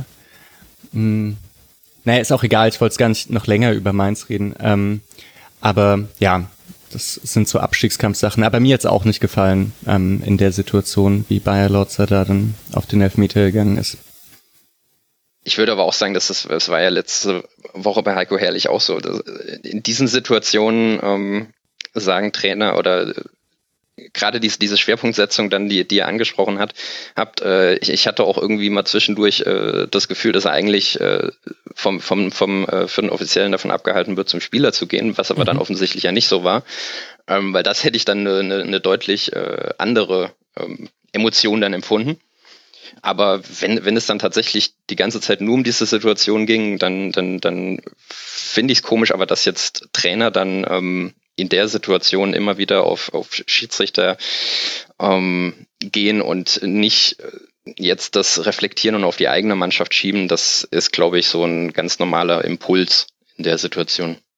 Ja, den man trotzdem kritisieren kann, um das Max noch ja. so genau. Also äh, es wäre schöner, wenn das nicht passiert. Und irgendwie ist es auch nicht richtig verständlich, warum man äh, sich nicht besinnt auf das Zeug, das man beeinflussen kann und machen kann, sondern äh, im Abstiegskampf irgendwie alle ein bisschen durchdrehen, aber das halt auch wirklich zumindest 90 Prozent der Mannschaften so machen, ähm, ja, ist irgendwie auch fast ein bisschen ist man dazu geneigt, das auch hinzunehmen, ja.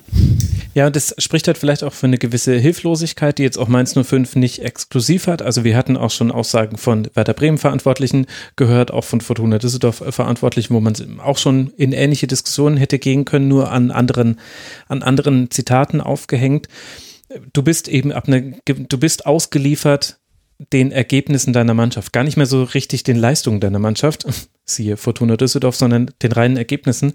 Und diese Hilflosigkeit, dieses Ausgeliefertsein zeigt sich dann, glaube ich, an vielen Stellen. Und das sieht man ja beim, bei Mainz 05, wenn man sich jetzt das Restprogramm anguckt, auswärts in Dortmund, auswärts in Leverkusen und zwischendurch dieses schon vorhin erwähnte Heimspiel gegen Werder Bremen. Das heißt, wenn das standesgemäß verläuft, dann holt Mainz 05, wenn dann nur noch gegen Werder was und muss hoffen, dass die nicht mehr, dass die nicht mehr Punkte sammeln, die hinter Düsseldorf und Werder stehen. Und diese Situation, die wir uns quasi jetzt mal kurz vor Augen gerufen haben, die hängt ja über denen wie ein Damoklesschwert. Daher kommt dann sowas sicherlich auch.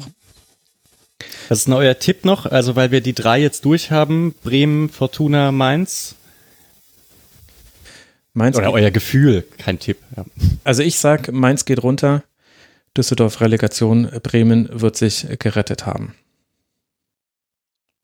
ich würde es fast auch so sagen. Also eigentlich würde man ja irgendwie Bremen äh, auf, auf einen Relegationsplatz, aber diese, wenn ich irgendwas gelernt habe, diese Relegationsspiele, die man äh, monatelang schon vorher anspricht, die kommen nie zustande. Genau. Und ähm, deswegen würde ich da Bremen auch, äh, ich glaube nicht, dass, dass, sie, dass sie direkt absteigen und äh, von daher sehe ich es auch über dem Strich. Und damit haben wir es jetzt Ich glaube, es bleibt so. Du, ble ja. du, glaubst, es bleibt so, genau in dieser ich Reihenfolge? Ich glaube, es bleibt so. Ja, ja, ja.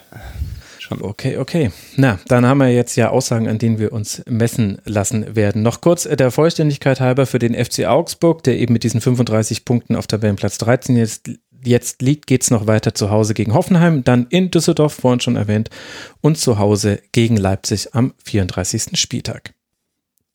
Damit äh, kommen wir zur nächsten Partie, die Auswirkungen auf den Abstiegskampf hat. Zwei Mannschaften, die sich im Grunde verabschiedet haben aus dem Abstiegskampf und das betrifft vor allem den ersten FC Union Berlin. Denn im Spiel beim ersten FC Köln gibt es zweimal eine Ecke und zweimal fällt danach ein Tor für Union. Mit Treffern von Friedrich und Gentner legen die Berliner mit 2 zu 0 vor. Cordoba trifft dann in der Nachspielzeit noch einmal aber Köln kommt am Ende nicht mehr ran, was bedeutet, beide Mannschaften stehen nach diesem 31. Spieltag bei 35 Punkten. Das sind sieben Punkte Vorsprung auf den Relegationsplatz. Das heißt, beide Aufsteiger, also diese beiden Aufsteiger, haben sich offenbar gerettet. So kann man es schon sagen, wenn man nicht verantwortlicher bei einem dieser Mannschaften, bei einer dieser Mannschaften ist. Alex, wie hat dir die Partie gefallen? Was ist dir bei beiden Mannschaften hängen geblieben? Das ist in dem Spiel tatsächlich eine gute Frage. Also ich hatte mich vorher gefragt, was die typischere Bundesliga-Partie ist, äh, Köln gegen Union oder dann doch Mainz gegen Augsburg. ähm, das war auf jeden Fall, wären beides nicht die Spiele gewesen, die ich mir äh, ohne deine Anfrage angeguckt hätte in der Einzeloption. Ähm, war aber trotzdem interessant, natürlich hat man dann, äh, ja, keine Ahnung, also ich fand eigentlich das, äh, das Faszinierendste, dass dann auch, äh, wenn man sowas erwartet, dass dann auch so äh, eintritt. Also ich hatte mir irgendwie in der 35. Spiel äh, Minute irgendwie so. schnell verloren, das kann ich dir sagen. Ja, natürlich. Aber so in der 35. Minute hatte ich mir irgendwie aufgeschrieben, okay, so dieser, diese wirklich dieses, äh, wenn, wenn du selbst so aufgibst bei einem Spiel, okay, das Tor wird durch einen Standard entschieden und äh, drei Minuten später fällt dann eben das, das Standardtor äh, durch Marvin Friedrich. Das war auch, ja, also wo ich mich dann frage, okay, äh, Drimmel ist natürlich äh, super, super Standardschütze, aber der kann vom, vom 16er Anlauf nehmen und dann kommt er halt mit, mit voller Wucht an und äh, Köln verteidigt nur den Raum. Mhm. Äh, hätte man sicherlich äh, vor ein paar Wochen noch anders verteidigt und wäre da, wär da fitter im Kopf gewesen, aber ja, ich glaube, dass die, diese, diese äh, Erwartung, die da auch erfüllt wird, äh, war, glaube ich, das, das Zentrale, das ich aus diesem Spiel mitnehme. Sorry. Ja, man kann ihm ja nicht ganz widersprechen. Mischa, deine Erwartungen wurden auch erfüllt? Ja, so ein bisschen, ja. Ähm, aber vielleicht dieses Tor auch. Ähm, ich hab's, ich hab's wirklich nicht ganz verstanden, als ich, als ich drauf geschaut habe. Also diese, diese Ecke, die Friedrich einköpft. Das war jetzt einfach eine, eine reine Raumdeckung, ja. Also im Prinzip lässt man die Spieler am 16er Kante, da, da sind dann nur zwei, drei andere dabei und dann lässt man die einfach mal loslaufen. Mm, also, weil das, ja, das ergab für mich auch nicht so viel Sinn. ähm, ich meine, es war aber auch eine sehr gut ausgeführte Ecke, muss man ja, auch sagen. Also absolut. ja, ich finde auch, dass man bei der, bei der Verteidigung der Ecke sagen kann, kann man es nicht dem Spieler noch ein bisschen schwerer machen. Aber in der Sekunde, in der der Ball an diesem Punkt, in dieser Höhe am 5-Meter-Raum ist, kann ihn halt auch nur Friedrich bekommen. Und, und genau. das macht halt Union halt auch sehr, sehr gut. Ja, aber weil er praktisch frei Anlauf nehmen kann mhm. und mit Dynamik da genau. reingeht, wo auch klar ist, wenn ich da jetzt auch nur als Verteidiger dem entgegenlaufe und den wegramm, gibt's elf Meter. Also da kann man dann irgendwie überhaupt nichts mehr machen. Ja. Ähm, genau, aber sonst war das halt ein Spiel, ich weiß nicht von wessen Perspektive aus man das sich so anschauen kann. Ähm, also jetzt von Unionsseite aus war das halt wieder ein bisschen typischer Union ähm, ganz gut wegverteidigen, das Allermeiste. Und Köln hatte ja nicht so viel Abschlüsse, ein paar, aber gut, alles kriegt man auch nicht verteidigt. Ähm, und selber dann Standardtore machen. Ähm, ja, und bei dem, bei dem zweiten Standardtor, da bin ich mir auch immer so unsicher, ob man dort einen großen ähm, Vorwurf machen kann. Wenn die, also die verteidigende Mannschaft nach dem abgewehrten Ball rausrückt, und genau in dem Moment dann der Chipball äh, hinter die rausrückende Abwehrkette kommt und sich da dann Gentner eben äh, perfekt bewegt hat. Das ist, das sind ganz, ganz komische Situationen. Übrigens, das Niederlechner Tor war da ja sehr ähnlich. Ja, ähm, ja. Und ich weiß nicht genau, wie man das verhindert. Ob man dann sagt, okay, wir rücken nicht raus oder, ähm, oder dann halt sehr schnell rausrücken oder ich, ich weiß nicht genau, wie, äh, wie man das da macht dann. Ja, wenn du Einer muss halt wenn du nicht rausrückst, steht halt irgendeiner äh, woanders frei und dann wäre abseits gestanden, wenn du rausgerückt wärst. Also ist ja irgendwie so ein bisschen, egal was du machst, ist es verkehrt. Ja. Ja, im, im Grunde darf, also das ist jetzt auch Kritik auf hohem Niveau. Im Grunde darf dieser Ball nicht so einfach in den äh, Strafraum gechippt werden, weil du genau diese Gefahr ja kennst. Also das ist genauso wie Pep Guardiola nutzt das zum Beispiel immer ganz gerne, wenn der Außenstürmer oder Außenverteidiger einen Pass spielt vom Tor weg, dann rückt in diesem Moment die Innenverteidigung instinktiv einen Schritt nach vorne und dann kommt die Flanke in den Rücken von ihnen. Und ganz oft am langen Pfosten äh, ist dann jemand äh, gestartet und äh, frei durchgelaufen. Liverpool hat es auch häufiger gemacht in der Saison. Und das ist genau so eine Situation. Also die natürlich muss die Abwehrreihe muss auf Abseits stellen, weil das ist ja dann auch was Gruppen taktisches, da kannst du dich nicht mehr absprechen, da musst du dich quasi drauf verlassen können. Und dann hast du aber die Gefahr, dass ein Gegenspieler hinter der Kette nicht im Abseits stehen, den Ball annehmen kann und dann eben noch verwandeln kann. Und das, also dass er ihn halt noch so annehmen kann und so schön er das Tor dann auch macht. Aber das tut dann halt, wenn du dir das Tor anguckst, sehr weh, weil du dir denkst, oh, wir haben ihn sogar ihn den Ball annehmen lassen. Aber dieser, dieser Chipball, der muss aggressiver verteidigt werden. Das muss halt allen Beteiligten klar sein, dass da eine Gefahr drin liegt, wenn der zweite Ball in den Strafraum kommt. Und ich finde, da war Köln ein bisschen jetzt auch nicht schlimm nachlässig, das war kein großer Fehler, aber das ist für mich auch so ein bisschen sinnbildlich für dieses Spiel. Ich fand, äh, dass der erste FC Köln eine Reihe von Dingen immer noch gut macht und eine Reihe von Dingen sehr stabil in der stabilen Qualität abliefert, aber dass die Leistungsspitzen, die man gesehen hat in dieser Phase, wo sie Punkte gesammelt haben, fast ohne Ende unter Gistol, dass die jetzt einfach fehlen und zwar an beiden Ecken des Feldes. Also vorne fallen die Tore nicht mehr so, da kann man allerdings vielleicht auch Gikiewicz hervorheben. Ich, also ich mhm. habe mir an irgendeinem Punkt im Spiel aufgeschrieben, dass Gikiewicz für mich derjenige ist, der den Unterschied macht, weil er einfach die entscheidenden Chancen entschärft hat und so erst den Rückstand und dann später den Ausgleich verhindert hat für Union. Und auf der anderen Seite fängt Köln aber halt auch Tore, wo man sagt, ein, auch gerade gegen Union Berlin, wo die Standardstärke bekannt ist, tut das sehr weh, diese Art von Toren zu kassieren. Ja, ich ja, finde find halt, äh, ja, faszinierend, wie, wie, wie Cordoba in, in einigen Spielen, also äh, in, in der starken Phase war das ja, da äh, Micha und ich waren ja zusammen im Stadion in Köln, als sie äh, Freiburg ähm, ja, ja. da äh, abgeschossen haben, dann müsste ich noch erinnern. Also ja, der hat sich halt, der hat, der hat halt das ganze Spiel physische Duelle gehabt mit den Innenverteidigern, da hat sich quasi jeder mal eine gelbe geholt, weil er äh, mit dem rangeln musste. Und äh, diese, diese Physis-Duelle, die, die, die, die habe ich jetzt gestern gar nicht so in, in dieser Vielzahl wahrgenommen, wie es da in dieser in dieser Superphase war. Also kleiner Fun Fact, kein einziger Unionier hat gelb gesehen, aber ich weiß, dass der, aber der Eindruck ist richtig. also mhm. die, die mussten so viele Zweikämpfe führen, aber tatsächlich hat keiner von denen gelb gesehen. Ähm, aber, aber das stimmt, die haben sich, die haben sich aufgerieben, auf der anderen Seite ja auch. Also der lange Ball auf Anderson, der, der Unioner Spielplan, den wir in der Hinrunde so oft gesehen haben, das war halt jetzt wieder eins zu eins das, was wir gegen, gegen Köln gesehen haben. Langer Ball auf Anderson, der hat auch wieder elf Kopfballduelle gewonnen, ja logisch. Zweite Bälle waren sie allerdings nicht ganz so, ganz so gut. Da haben auch Hector und Skiri schon ganz gut, fand ich, gestaffelt. Einer von beiden stand immer ein bisschen, bisschen tiefer als der andere und äh, haben das ganz gut, fand ich dann doch irgendwie wegverteidigt.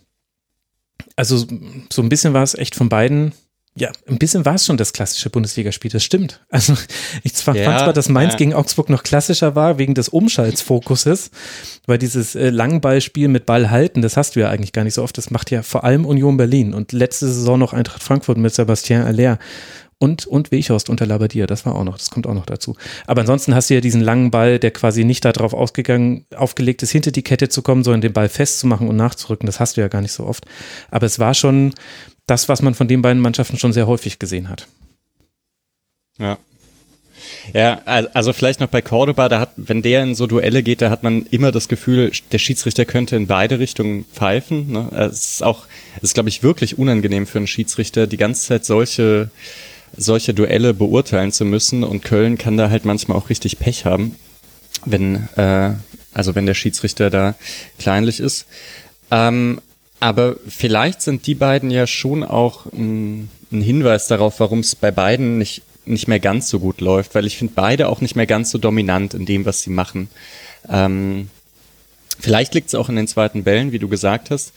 Äh, andererseits ist das, also gerade jetzt Köln, die haben, glaube ich, nach der Corona-Pause kein Spiel mehr gewonnen, ne? Und ich finde die halt gar nicht so schlecht. Also ja. Ähm, die haben halt mehrere, drei Niederlagen. Entschuldigung. Ja, genau. Und im Prinzip, die haben eine coole Doppelsechs mit Hector und Skiri. Ähm, ich fand keins eigentlich, hat mir in dem Spiel, was ich gesehen habe, fand ich das ganz gut und insgesamt fand ich, hatte eine ganz gute Phase. Ähm, Flanken auf Modest kann man irgendwie immer bringen. Es ist auch echt schwer zu verteidigen, wenn der das richtige Timing hat. Ähm, naja, aber gut, andererseits bei diesem Spiel, ich weiß auch nicht, wie viel Vorwurf man Köln insgesamt machen kann, halt eher in den einzelnen Situationen. Aber aus dem Spiel heraus ist Union ja eigentlich nicht zu Chancen gekommen, ne?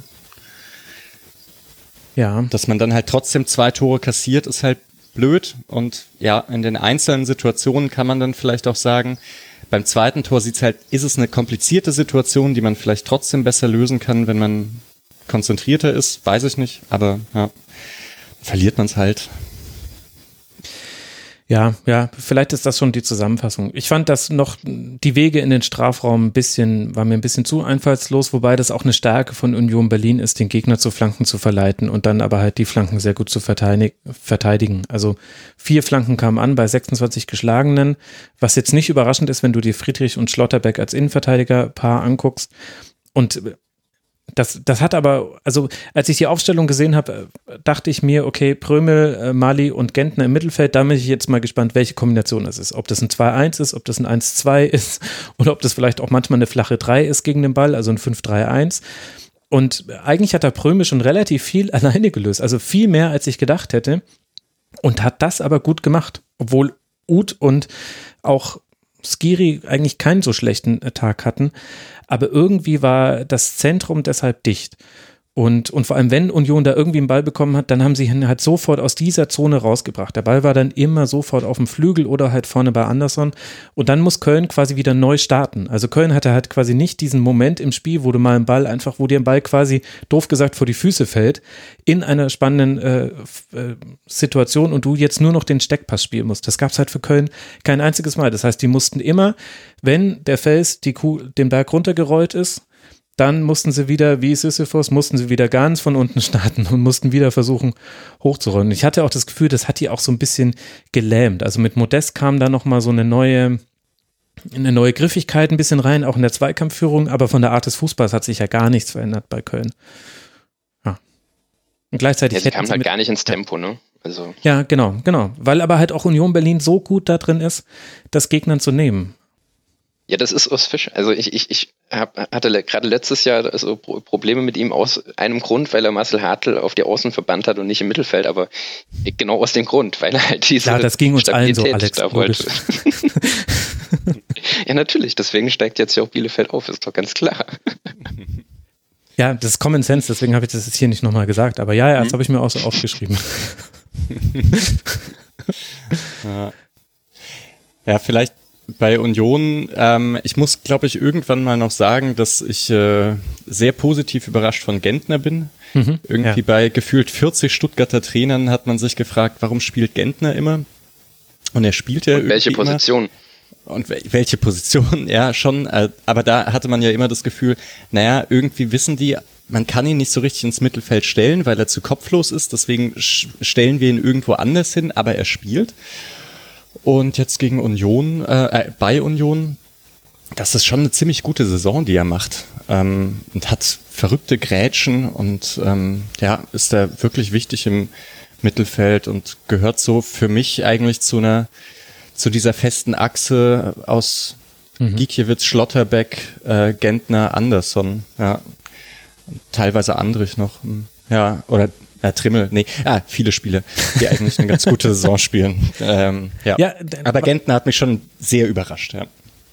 Und das ist aber auch noch eine Qualität von Union Berlin, die diese Mannschaft besser auf den Platz gebracht hat als andere Mannschaften, äh, nämlich, äh, dass sie auch immer wieder Spieler mit reinbringen, die dann aber eine wichtige Rolle spielen im Spiel. Das heißt, äh, das, das Grundsystem ist so stabil, dass es auch meinem, zumindest Blick von außen, einfacher ist für Spieler dann, die hin und wieder mal spielen, da dann auch zu glänzen. Also in dem Spiel ist mir das ganz krass bei Marius Bülter aufgefallen der vor Reiche gespielt hat, das war nicht die linke Seite so, wie man sie immer gesehen hat bei Union Berlin. Und trotzdem hat diese linke Seite so gespielt, wie eigentlich die linke Seite eigentlich immer halbwegs spielt bei Union Berlin. Also zumindest gegen diese Art von Gegner, wo man eher mal kommen lässt und eben selber nicht so aktiv sein möchte. Und das ist dann eben halt auch, wenn du eine Grundstabilität hast in deinem System und in deinem Spielstil, dann ist es auch, glaube ich, einfacher für andere Spieler, die da mal reinkommen, da zu glänzen. Und mit Gentner hast du da dann sicher dann quasi den, den Bestfall, dass da jemand nicht nur mit reinkommt, sondern eben diesem System auch noch etwas geben kann über den langen Verlauf einer Saison hinweg, was vorher vielleicht auch gefehlt hat und was vielleicht auch manchmal auch mit einer gewissen Erfahrung dann zu tun hat, die du eben tatsächlich nur einkaufen kannst als Bundesliga-Aufsteiger. Das hat mal in der dass die Entscheidungsfindung halt dann so ein bisschen abgezockt ist, dass da zur Not halt einfach mal das Foul gezogen wird oder eben der lange Ball geschlagen wird oder einfach mal so ein bisschen auch, ja, wie soll ich das jetzt sagen, manchmal spielt Gentner auch so ein bisschen rotzig. Also der, der sieht gar nicht so viele gelbe Karten, aber wenn man mal guckt, wie oft er eigentlich irgendwo seinen Fuß noch auf einem anderen Fuß drauf hat, denkt man sich manchmal schon, dass du da ja wahnsinnig wirst als Gegenspieler. Und das gehört aber halt zur ersten Liga vielleicht auch mit dazu. Gut. Für den ersten FC Köln geht es jetzt weiter gegen Leverkusen, dann gegen Eintracht Frankfurt und noch gegen Werder Bremen. Das haben wir vorhin schon angesprochen. Köln mit 35 Punkten auch schon im Niemandsland der Tabelle, in das man sich als erster FC Köln sehr gerne hineinwünscht, zumindest vor dieser Saison. Der erste FC Union Berlin könnte tatsächlich ein bisschen noch Zünglein an der Waage im Abstiegskampf sein, aber in einer sehr viel angenehmeren Variante, als man sich das vielleicht noch vor der Saison gedacht hätte. Man spielt noch zweimal zu Hause gegen Paderborn, jetzt unter der Woche und gegen Fortuna Düsseldorf am letzten Spieltag und dazwischen reist man noch zur TSG aus Hoffenheim. Das sind die verbleibenden Spiele für den ersten FC Union Berlin. Und wenn wir im Niemandsland der Tabelle sind, dann wollen wir da auch noch kurz die letzten beiden Mannschaften dazu rechnen, die sich dort jetzt platziert haben. Wir wollen sprechen über Hertha BSC und die Eintracht aus Frankfurt. Unter der Woche verpasst die Eintracht noch ganz schön knapp eine Überraschung bei den Bayern im DFB-Pokal-Halbfinale. Aber immerhin, die gelingt dann einige Tage später. Zwar geht die Hertha mit Piontek in Führung, aber dann dreht die Eintracht das Spiel und das nicht nur wegen einer roten Karte für Boyata deutlich. Dost, zweimal Silver und einmal Indika machen die Tore. Endstand der Partie damit ein 4 zu 1 für die Eintracht aus Frankfurt. Alex, wie hat dir die SGE gefallen? Ähm, die SGE hat mir natürlich vor allem in der zweiten Halbzeit gefallen, was ich aber in dem Spiel äh, eher frappierend fand, war halt, wie bei Hertha mit, mit dem, ähm, ja, mit der gelb-roten Karte für Boyata irgendwie der Stecker gezogen war und, und, und sämtliche äh, Bezüge weg waren. Also das war so mein Gefühl, weil in der zweiten Halbzeit war das ja äh, natürlich super stark von, von Frankfurt. Ähm, äh, Slalomläufer Kamada, äh, Dost mit seinem Tor, Silva, das das war schon super. Ich glaube auch, dass diese, diese Dreierkette, dann vor allem der Costa, hat das, hat das gut getan. Mhm. Äh, vielleicht auch, äh, ihr habt das letzte Woche ja besprochen, dass es, dass es mal wieder ein Dreier-Mittelfeld gab, ähm, dass man da dann doch ein paar mehr ähm, Stationen beziehungsweise äh, Dreiecke hatte, um, um sich ein bisschen über den Platz zu kombinieren. Aber es fällt mir ganz schwer, das zu beurteilen, weil das, was Hertha in der zweiten Halbzeit gemacht hat, war halt ja, irgendwie nischt. Also das war das, äh, ich, ich fand das ja eigentlich gut, was, äh, was Labadia bisher gemacht hat, aber diese, diese Verteidigungs, ähm, ja, Haltung in der zweiten Halbzeit war den Namen nicht, wurde den Namen nicht gerecht und äh, deswegen fällt es mir so ein bisschen schwer, das, äh, die Stärke dann auch von Frankfurt im Nachhinein zu beurteilen. Ja, da kann ich zustimmen. Also, das sind ja in den einzelnen Szenen, in denen die Tore fallen, da sind ja genug Spieler im Strafraum. Also, das kann man dann äh, so halb nur auf eine rote Karte schieben, also auf die Unterzahl. Äh, vielleicht so, äh, man kann es eher auf die auf die rote Karte schieben als auf die Unterzahl, nämlich dass Boyata gefehlt hat. Ich, wenn ich Hertha-Spiele geschaut habe, ich, ich pendel ja immer hin und her, ob Boyata oder der Rieder Spieler der Saison ist. Hm. Ähm, aber Boyata ist schon wahnsinnig wichtig. Ähm, und das fand ich auch schon, als Klinsmann da übernommen hat und Hertha nur noch gemauert hat. Ähm, das hat auch wegen ihm vor allem so gut funktioniert, weil der echt viel rausverteidigt hm. ähm, dann ziemlich gute Präsenz hat. Und wenn der fehlt, wird's dann halt schwer. Andererseits, gut, nicht die leichteste Aufgabe in Unterzahl gegen, gegen Frankfurt zu spielen, weil man bei Frankfurt das halt immer irgendwie versuchen muss, die Wucht aus deren Spiel herauszubekommen. Ähm, und die am besten irgendwie schon so zu nerven, also dass man die zweiten Bälle abfängt, dass man vielleicht auch schon vorne anläuft, weil wenn die dann irgendwann mit ihren Innenverteidigern auch noch nach vorne rücken und die Sechser mit nach vorne rücken und die dann so richtig mit, mit Wucht vorne reingehen, ist es manchmal auch schwer zu verteidigen, gerade wenn, ja. wenn ein Kostic den Ball hat. Ähm, und naja, Dost ist halt auch noch ein Spieler, was, der ganz gut ist, wenn man den im Strafraum dann anspielen kann. Ja. Deswegen so halb halb. In den einzelnen Situationen sah es blöd aus. Andererseits war es auch eine schwierige Aufgabe für, für die Härte. Ja, ich fand halt vor allem, äh, ich, ich hatte mich in der 34. so gefreut, als Samacic kam, weil er in den, den zwei Kurzeinsätzen äh, so, so, ja, so einfach so ein, so ein paar kleine tolle Szenen hatte und es ist ja eh So ein bisschen ein Vorteil dieser fünf Auswechslungen ist ja, dass man ein paar Spiele sieht, die man sonst nicht sieht. Vielleicht mhm. auch jetzt gerade, weil die, äh, du hast es ja vorhin angesprochen, die, ähm, ja, die Belastung halt einfach wahnsinnig groß ist, aber auch, dass man bei Dortmund einfach mal einen Balerdi sieht, einen Morai oder so, das, das sind ja auch Spieler, die man äh, einfach, wo man gerne mal wusste, wie, was können die. Und das war halt diesmal wirklich äh, blöderweise gar nichts. Also er kam rein, hat dann einen Ballgewinn gehabt, das war super, aber das war irgendwie so die einzig positive Aktion. Hat bei der gelb-roten Karte, lässt er sich vorne von, von Dika ausspielen, bei dem 1-1 ähm, lässt er sich äh, auf der Seite von Da Costa äh, abkochen. Also das ist dann so ein bisschen das Problem gewesen. Deswegen war mein äh, Samacic-Watch auch schon in der, äh, wann war es dann? In der 55. 55. Minute. Minute genau beendet. Dann kam S-Fein rein, Klünter kam auf rechts. Also das fand ich ein bisschen schade natürlich, weil ich äh, einfach so, so Spieler gerne mag. Aber in dem Spiel war es dann auch eindeutig, dass das äh, jetzt echt das völlig falsche äh, Terrain für ihn ist. Also in der 34. eingewechselt, 55. ausgewechselt. Das wirft er vielleicht auch noch einen Blick auf den zweiten Ausfall, den Harter zu verkraften hatte, neben Boyata dass Schellbrett eben in der 34. Minute für eben genannten Samacic runter musste. Wo, wobei ich ein bisschen, ah, ich bin hin und her gerissen. Also Schellbrett war natürlich eine Schwächung fürs Mittelfeld. Ich fand allerdings, dass die Probleme, die Hertha hatte, auch schon angelegt waren in der ganzen Spielanlage vor sowohl der Schellbrett-Auswechslung als auch dann der roten Karte von Boyata. Das hat sich dann noch verstärkt, weil dann war klar, okay, tiefes Zurückziehen in die eigene Hälfte, man setzt auf Umschaltspiel, man blinkt, bringt den schnellen S-Wein, den schnellen Klünter und hofft, dass da dann irgendwie was runterfällt und Hertha hatte, äh, Entschuldigung, Eintracht Frankfurt hatte dann quasi einen tiefen, eine tiefe Ballzirkulation und damit äh, kurze Wege. Ich fand aber auch schon die Spielanlage bis hin zum 1 zu 0 eigentlich was ja auch eher dann so aus mehreren Fehlern von Makoto Hasebe und einem merkwürdigen Abwehrverhalten herausfällt, fand ich die Spielanlage von Hertha auch schon komisch. Ganz viele lange Bälle, wahrscheinlich deshalb auch Ibišević und Piontek auf dem Platz, aber das hat nicht gut funktioniert, meiner Meinung nach. Ganz wenig Nachschieben über den Flügel, äh, Grujic und Meier. Also ich habe nicht gesehen, was die Rolle hätte sein sollen selten habe ich gesehen, dass Eintracht Frankfurt auch schon bei 11 gegen 11 ein Mittelfeldduell so deutlich gewinnt. In dieser Saison, dass da einfach jeder Spieler eigentlich dem anderen überlegen ist oder dessen Stark beraubt. Da Rieder zum Beispiel auch nicht so der Faktor, weil er auch viel, viel besser weggestellt wurde von Dominik Kor und äh, Toro. Und ich muss sagen, also natürlich kommen dann eben diese Ausfälle von Schellbrett und Boyata dazu. Und man hat eigentlich 1 zu 0 geführt in, nach der ersten Halbzeit, aber mir hat Hertha schon in der ersten Halbzeit nicht gefallen. Was so eine Ex-Post-Betrachtung sein könnte, weil ich das Ergebnis schon wusste, als ich das Spiel geguckt habe. Das kann sein. So viel Transparenz muss sein.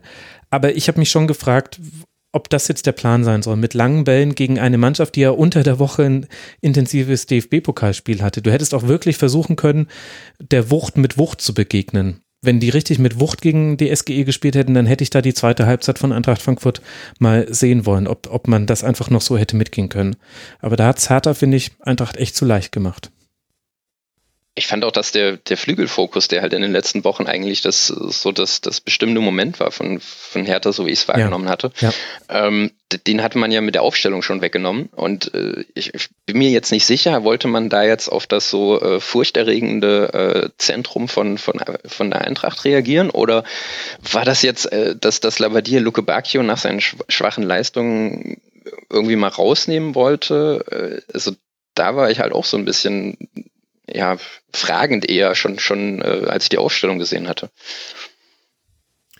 Ja gut, auf dem Papier kann das erstmal Sinn ergeben, oder? Also lange Bälle und dann dahinter eine Menge zentraler Mittelfeldspieler, die versuchen, die zweite Bälle irgendwie ähm, aufzusammeln. Ähm, und ja, Kostic und Costa sind hoffentlich aufgerückt oder so. Mm, ja, aber hat halt nicht funktioniert. Mm, und es ist ja auch untypisch für Hertha. Also vielleicht mhm. kann man das so ein bisschen als äh, wir haben uns mal was überlegt und hat nicht funktioniert abhaken. Ja, vielleicht, vielleicht. Und auf der anderen Seite hat ja dann Eintracht Frankfurt das das soll ja auch nicht untergehen. Trotz all dem, was Hertha nicht gut gemacht hat, musste ja Frankfurt trotzdem noch diesen Rückstand drehen. Und es ist auch nicht selbstverständlich, dass man das dann 4 zu 1 gewinnt. Und da waren ja, da war ja von allem was dabei. Da hast du das schöne Solo von äh, Kamada, da hast du schöne Flanken von äh, Da Costa, da hast du, da hast du überlegte Vorarbeiten von André Silva. Also so ein bisschen so das, was man sich gewünscht hätte als Eintracht Frankfurt-Fan. Man hat es mal in dieser einen Halbzeit gegen Hertha, egal wie die Umstände waren, auch wirklich bekommen und im Grunde hat eigentlich jeder Spieler eine Leistungssteigerung gezeigt. Also Kamada, Da Costa habe ich schon genannt, Kostic ja sowieso immer wichtiger Fixpunkt, aber auch Dominik Kor deutlich verbessert. Toro fand ich, hat dem Spiel generell einfach gut getan weil das so eine weitere Anspielstation war mit einer hohen Passquote, wo du dir relativ sicher sein konntest, okay, den Ball, den haben wir jetzt erstmal und können nach vorne schieben. Endika und Abraham, beide wieder viel nach vorne geschoben, natürlich dann vor allem in der Überzahl. Also Frankfurt hat ja auch sehr, sehr viele Dinge sehr gut gemacht und deswegen ja auch völlig verdient, ich finde, äh, auch in der Höhe gewonnen. Ja, und vor allem, dass man in der Lage war, auch abseits von Kostic äh, Chancen rauszuspielen. Ja, also, das, zwei Flügel das fand einmal. ich unglaublich. Ja, also das, das ist total perplex und äh, was was wir auch noch dann wirklich, also nicht nur wegen wegen seiner Tore, sondern wie André Silva irgendwie nach der nach der Corona Pause zurück ist oder der war gestern richtig spritzig, er hat am Flügel äh, Duelle gewonnen und alles, das fand ich schon ähm, beeindruckend, wo ich mich dann auch frage, okay, woran hat es eigentlich vorher gehakt, weil es hieß ja irgendwie, der kam mit Trainingsrückstand äh, zurück, aber also das sah für mich äh, dann doch wie ein Spieler aus, der, der richtig was kann und äh, sie weiterbringt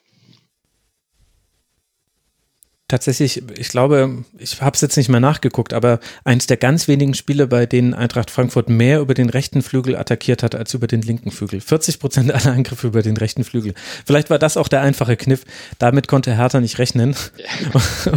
Und Plattenhardt war einfach völlig überfordert damit, dass er ständig Defensivaufgaben zu erfüllen hatte. Das wäre dann auch eine gute, gute Idee gewesen von Adi Hütter, muss man so sagen. Kamada 93% Passquote, vier Torschussvorlagen, vier gewonnene Dribblings, das vor dem 2 zu 1 fast schon lächerlich schön aus Eintracht Frankfurt Sicht, möchte man sich als Marco Gruitsch allerdings nicht nochmal angucken, glaube ich. Aber ja, das war doch mal ein schöner Nachmittag für alle Eintracht Frankfurt-Fans. Damit ist die Saison im Grunde dann auch vorbei. 38 Punkte, damit hat man fünf Punkte Rückstand auf Platz 7 und man hat zehn Punkte Vorsprung auf äh, Platz 16. Aber die Eintracht ist ja sowieso in einem Stadium, wo es eher darum geht, herauszufinden, was kann diese Mannschaft eigentlich und was kann sie vielleicht dann auch auf einem konstanten Level, als dann tatsächlich um die Tabellenplatzierung. Und für Hertha BSC sind alle kurzzeitig angeschobenen Bruno Labbadia Europapokalträume, die ich hier auch aktiv befeuert habe. Ich bekenne mich schuldig, liebe Hörerinnen und Hörer. Die kann man jetzt auch begraben. Hertha ist dann doch eben erstmal nur Hertha. Und da wird man dann gucken müssen, was sich in der nächsten Saison verändert, wenn wir dann vielleicht auch Labadia Fußball sehen. Also das war, das war sehr untypisch, diese Herangehensweise. Ein bisschen seltsam. Für Hertha geht es jetzt weiter gegen Freiburg, dann noch Leverkusen und Gladbach und die SGE spielt es noch gegen Schalke 04, gegen den ersten FC Köln und gegen den SC Paderborn. Das sind die letzten Partien für die SGE. Und damit haben wir in einem langen Segment den Tabellenkeller und das erweiterte Tabellenmittelfeld abgehandelt. Bleibt uns jetzt dann noch mal an die Tabellenspitze zu gucken und was sich da getan hat. Da müssen wir natürlich über den FC Bayern sprechen. Das verwundert, verwundert jetzt nicht komplett, vielleicht verwundert aber die Art und Weise, wie der FC Bayern gespielt hat. Ohne Müller und Lewandowski, ohne Davis und Coman geht Bayern grundverändert ins Spiel gegen Gladbach und spielt auch ein bisschen anders als sonst. Nur Gladbach zeigt das, was man von ihnen gewohnt ist in München, nämlich einen starken Auftritt und das, obwohl Thuram schon früh verletzt raus musste. Zirkzi trifft nach einem Sommerfehler. Benjamin Pavard wird dann nach einer Flanke von Hamad zu einem Eigentor gezwungen, möchte man sagen. Und am Ende macht dann ein Angriff kurz vor Schluss den Unterschied, den Goretzka mit 2 zu, zum 2 zu 1 vollendet. Ja, Micha, wie hast du beide Mannschaften gesehen, Bayern und Gladbach? In der ersten Halbzeit fand ich Gladbach besser, leicht besser. Ähm, und war erstmal erstaunt, was, was für ein Riesenunterschied das ist, wenn vorne nicht Müller und Lewandowski anlaufen, sondern Cuisance und Zirkzee. Da hat hm. man wirklich das Gefühl, dass da eine, eine Aura äh, fehlt. Also, ähm, ich weiß nicht, ob Gladbach das so häufig so ausgespielt hätte, ähm, ja, wenn da andere Spieler auf dem Platz gestanden wären. Aber also vor allem eine Szene ist mir im Kopf, da spielt auch wieder nach einem Abstoß, ähm, nach einem kurzen Abstoß spielt Gladbach das Bayern-Pressing aus. Neuhaus kommt an den Ball und Zirkse hängt dem halt richtig im Rücken. Und der läuft komplett unbeeindruckt weiter. Und ich glaube, bei Lewandowski macht er das nicht, auch wenn es Neuhaus ist. Ja. Ähm, ja, andererseits ist es dann ja witzigerweise doch ein Pressing-Moment, ähm, in dem Zirkse richtig steht und das Tor auch beeindruckend ruhig macht, ähm, dass Bayern dann in Führung bringt. Äh, was ich da dann wiederum beeindruckend fand, Sommer macht einfach so weiter, also obwohl er da wirklich einen Riesenbock äh, schießt, spielt, also wird er genauso weiter ins Spiel eingebunden und Gladbach zieht's halt durch, ähm, kommt verdient zum Ausgleich. Und gegen, also zur Mitte der zweiten Halbzeit hat Bayern dann aber mit der Einwechslung von Davis und Coman doch ganz gut äh, das Spiel kontrolliert dann. Also, und das hätte ich denen fast nicht mehr zugetraut in dem Spiel, dann doch nochmal so viel Kontrolle zu bekommen. Hm. Und deswegen finde ich das 2 zu 1 am Ende auch nicht, auch nicht unverdient. Ähm, es ist nur für ein, für ein Bayern-Spiel in der Rückrunde ähm, war es erstaunlich knapp. So, ja. mhm. Weil es halt auch ein dünner Kader ist. Also in der, jetzt wirklich nur von der Quantität her. Ähm, ja. Und da scheinen die so langsam ein bisschen an, an Grenzen zu kommen. Ich bin auch gespannt, ob all das wirklich unverletzt durchhalten, diese letzten drei Spiele. Also ich hoffe es, ne? Aber mhm. Hm, das ist schon, ja, vier sind es ja sogar noch mit dem äh, DFB-Pokale-Finale dann gegen Leverkusen für die Bayern. Aber meinst du denn wirklich, dass das am Fehlen von Müller und Lewandowski gelegen hat, dass das Pressing anders aussah? Oder war das nicht vielleicht auch, also dann begründet in deren Fehlen, aber eine Ausrichtungsfrage? Ich hatte das Gefühl, Bayern wollte auch diesmal nicht hochpressen und auch nicht durchpressen, sondern erstmal Gladbach einen Ballbesitz geben und dann so ab dem Mittelfeld pressen. Und das, und das hat aber dann so unterschiedlich gut funktioniert, vor allem weil manchmal also weil manche Spieler dann auch nicht aus ihrer Haut raus konnten und dann trotzdem in Gegenpressing-Aktionen gegangen sind, die aber dann so wirkungslos verpufften, weil der Gladbacher mit einem Pass sich draus befreien konnte, weil der Rest nicht nachgeschoben hatte. Also ich hatte so ein bisschen das Gefühl, Bayern hatte auch eine andere Ausrichtung. Ich weiß nicht, also das kann sein. Ich hatte wirklich das Gefühl, also gerade bei Abstößen hat man es ja gesehen, dass Bayern mhm. hoch zustellt. Ja. Gladbach das dann ausspielt. Und dann, dann kommt man in eine Situation, die Mannschaften gegen Bayern fast nie haben. Also normalerweise, wenn irgendeine Mannschaft das Pressing der Bayern wirklich ausspielt, dann hauen die den Ball sofort nach vorne, weil die eine größere Wahrscheinlichkeit sehen, dass man dann irgendwie zum Tor kommt. Und Gladbach hat es halt weiter ausgespielt. Dann musste sich Bayern zurückziehen und vom Mittelfeld ab wieder pressen. Ähm, und das gegen Dortmund sah man das auch zum Teil. Also ich glaube, das ist schon auch Teil des Plans. Den sieht man in der Bundesliga einfach nur selten, weil das offensive Pressing halt sofort zieht und eigentlich den langen Ball provoziert. Hätte ich jetzt gesagt, aber ich kann das nicht widerlegen, was du sagst. Also vielleicht, vielleicht gehen sie normalerweise auch planmäßig schon anders ran. Ich hatte aber auch das Gefühl, also jetzt, zumindest hatte ich das, äh, das war so mein Schluss, den ich gezogen hatte, als Kimmich irgendwann in der 40. Äh, wie von der Tarantel gestochen vorne äh, voll draufgegangen ist. Ähm, dass er so ein bisschen genervt war, dass die anderen keinen kein Zug im Pressing hatten. Vielleicht war das auch einfach nur mal so ein Wachmacher oder so. Ähm, aber das, das hat ja fast zu dem, zu dem zweiten äh, Sommeraussetzer geführt. Also da fand ich schon, oder da, davon habe ich das mal geschlossen und ähm, ich glaube auch schon, dass man so ein bisschen Abstimmungsprobleme einfach äh, gesehen hat. Äh, also ist ja auch in der, in der 16. dieses, dieses 1-0, das dann kein Tor war von Hofmann, wo Embolo ähm, situativ ins Mittelfeld gerückt ist und da gar keiner irgendwie einen Blick dafür hatte. Der, der, der spazierte dann so ein bisschen nach vorne und plötzlich äh, war er vollkommen frei zwischen den Linien. Ist da leider Gott, oder für das Tor, äh, für die Situation einfach so ein Tick zu langsam im, mhm. äh, im kompletten Ball, Ballmitnahme und Pass, sonst steht er nämlich gar nicht im Abseits. Ähm, aber da kann es ja schon eins nur stehen und da hatte ich dann schon zumindest in dieser Phase das Gefühl, so ein paar Situationen merkt man, dass da äh, was nicht so ganz stimmt. Ja, auch in der Szene, in der Imbole, ich glaube, die Doppelchance hat, nachdem Alaba sich verschätzt bei einer Flanke und dann erster Schuss neu repariert, äh, Nachschuss äh, direkt ans Außennetz aus sehr kurzer Distanz.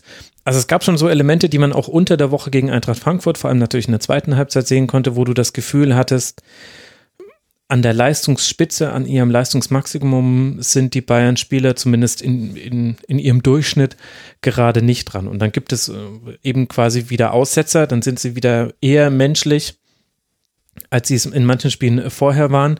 Und es liegt halt dann bei den Gegnern, diese Aussetzer zu nutzen und irgendwie in Tore umzumünzen was halt Gladbach zu selten gelungen ist und was Gladbach an, an guten Tagen aber auch schon mal möglich war in München. Und da wäre auch mehr drin gewesen für Gladbach. Das ist, glaube ich, das, was dieses 1 zu 2 so bitter macht. Hm. Die Art des Zustandes. Ja, mit, mit, ein bisschen mehr Abschlussglück gewinnen sie es halt auch, hm. vielleicht. Also, ja. Ähm, und bei Bayern hat man aber schon noch ein bisschen das Gefühl, so gut diese Rückrunde jetzt war, ähm, so komplett ähm, überzeugt bin ich immer noch nicht. Äh, also ich finde das sehr gut, dass das Flick ähm, hat jetzt so, so ein Pressing ähm, eingefügt, dass die individuellen Spieler sehr gut äh, ausspielen können.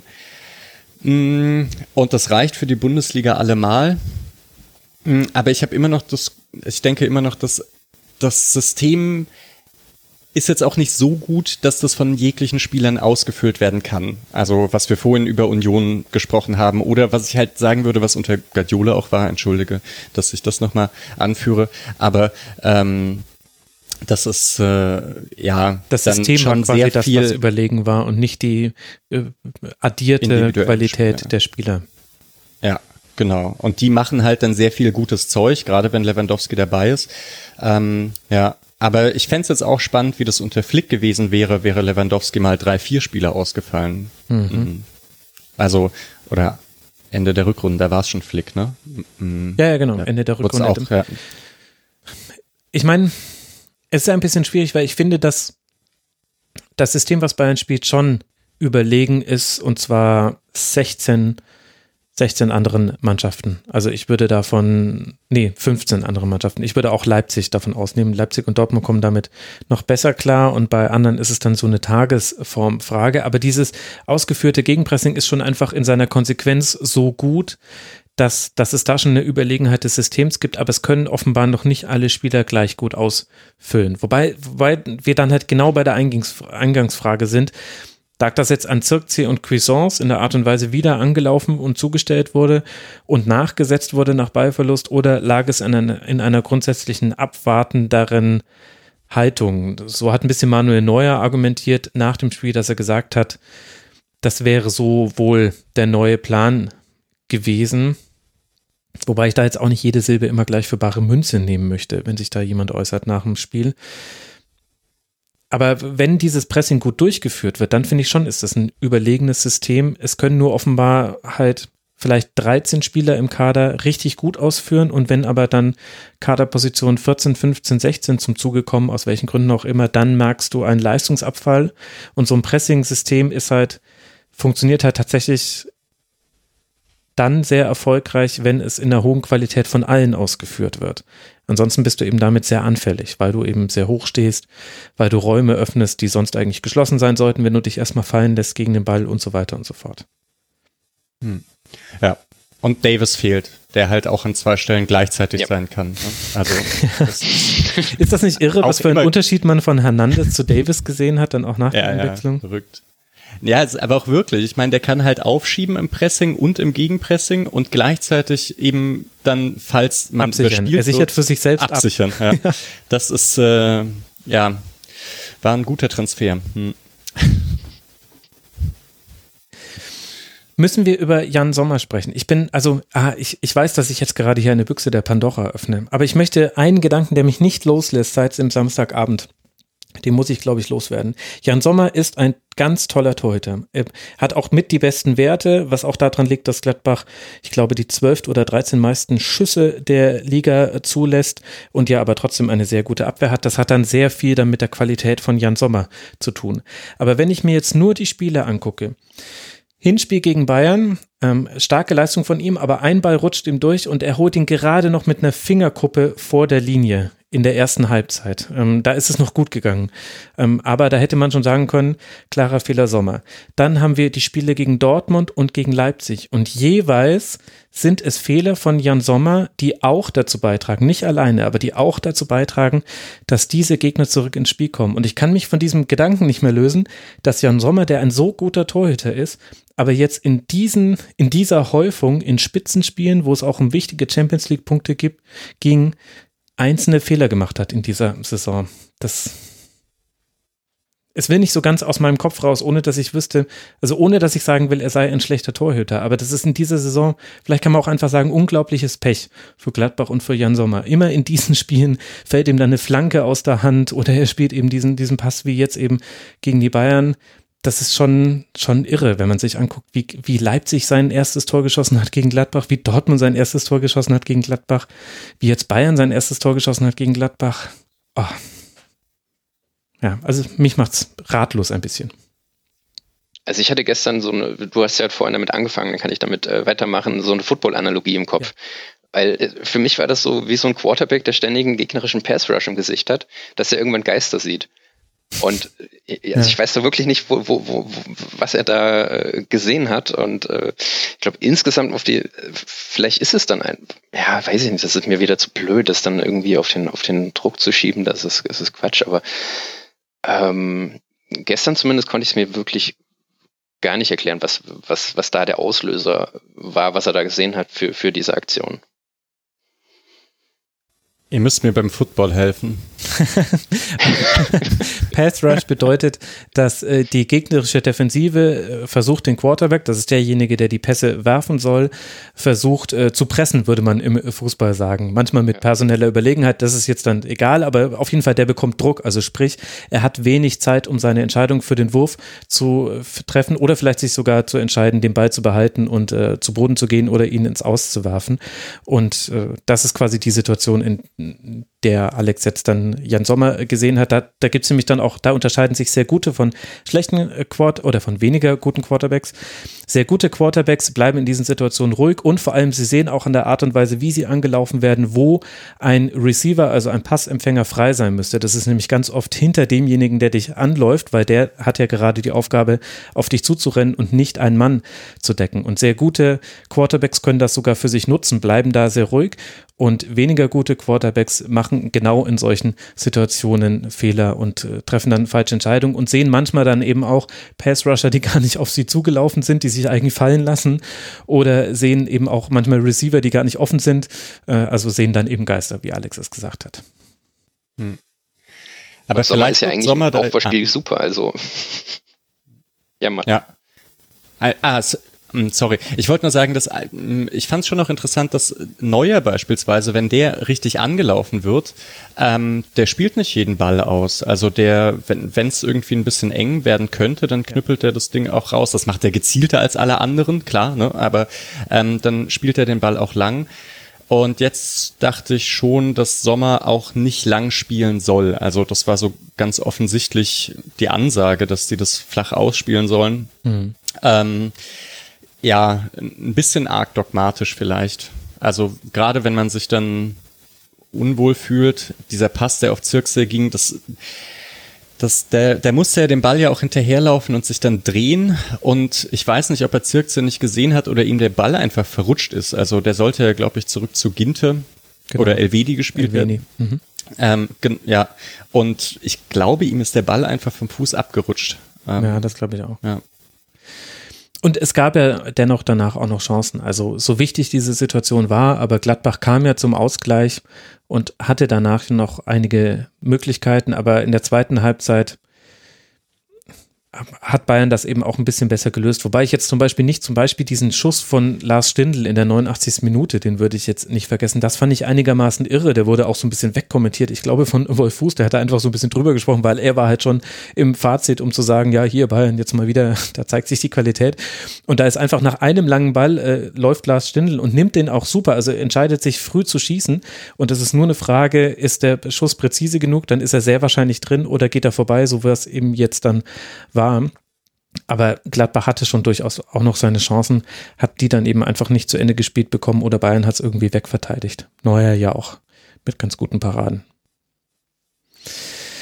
Gut, für Bayern geht's weiter. Jetzt dann in Bremen, da kann man rein theoretisch zum Meister werden. Übrigens, letzte Schlusskonferenz habe ich behauptet, die Bayern seien noch nie in der Allianz Arena Meister geworden. Da sieht man mal, was diese sieben Meisterschaften in Folgen mit mir gemacht haben. Ich habe völlig vergessen, dass es letztes Jahr der Fall war. Es zeigt aber auch, was es mit euch gemacht hat, liebe Hörerinnen und Hörer. Es gab nur jemanden aus meinem persönlichen Umfeld, der mich auf diesen Lapsus hingewiesen hat. Allen anderen war es völlig egal, was ich an der Stelle gesagt habe. Treffender könnte man dann vielleicht auch die, das, was die Bayern-Dominanz mit uns allen macht, auch nicht zusammenfassen zusammenfassen. Also Werder, Freiburg und Wolfsburg sind die nächsten Partien für Bayern und irgendwann werden sie dann wie aus dem Nichts Meister geworden sein. Und Borussia Mönchengladbach spielt jetzt noch gegen Wolfsburg zu Hause, Paderborn auswärts und Hertha BSC zu Hause. Für Gladbach ist die Tabellensituation sehr eng. Es geht noch um den vierten Tabellenplatz. Auf den hat man aktuell einen Puck Rückstand, auf dem liegt Leverkusen. Alles weitere wird sich schon entschieden haben. Leipzig sechs Punkte weg, Dortmund schon zehn Punkte weg. Das hat sich dann sogar schon entschieden. Das heißt, das direkte Duell gegen Leverkusen entscheidet, wer da in die Champions League kommt mit den dicken, dicken Fleischtöpfen oder in die Europa League mit den wesentlich dünneren Fleischtöpfen. Dünner, kann ein Fleischtopf dünn sein? Na, ihr wisst, was ich meine, liebe Hörerinnen und Hörer. Da wird es noch sehr spannend für Gladbach. Das war also Tabellenplatz 1 und über Tabellenplatz 2 haben wir vorhin schon gesprochen mit Fortuna Düsseldorf. Jetzt wird es Zeit zum Freitagabendspiel zu kommen zwischen der TSG aus Hoffenheim und Raba Leipzig. Und komplett verwundern konnte es nicht, was da passiert ist unter der Woche in Hoffenheim, aber der Zeitpunkt war dann doch etwas unter, untypisch. Unter der Woche trennt sich die TSG von Trainer Alfred Schreuder wegen Differenzen über die zukünftige Ausrichtung und so geht es ohne Cheftrainer ins Spiel gegen Leipzig, beziehungsweise eine ganze Armada von Trainer. Das war dann auch sehr Football-like, wie Hoffenheim da aufgetreten ist. Oh ja. Hatte dann die Entscheidung zu treffen gegen Leipzig. Ob es jetzt daran lag oder nicht, das ist reine Spekulation. Am Ende steht aber ein 0 zu 2 nach zwei Treffern von Dani Olmo in der neunten und in der elften Minute. Alex, du hast schon so mit, oh ja, dir die eigene Rampe in dieses Segment gebaut.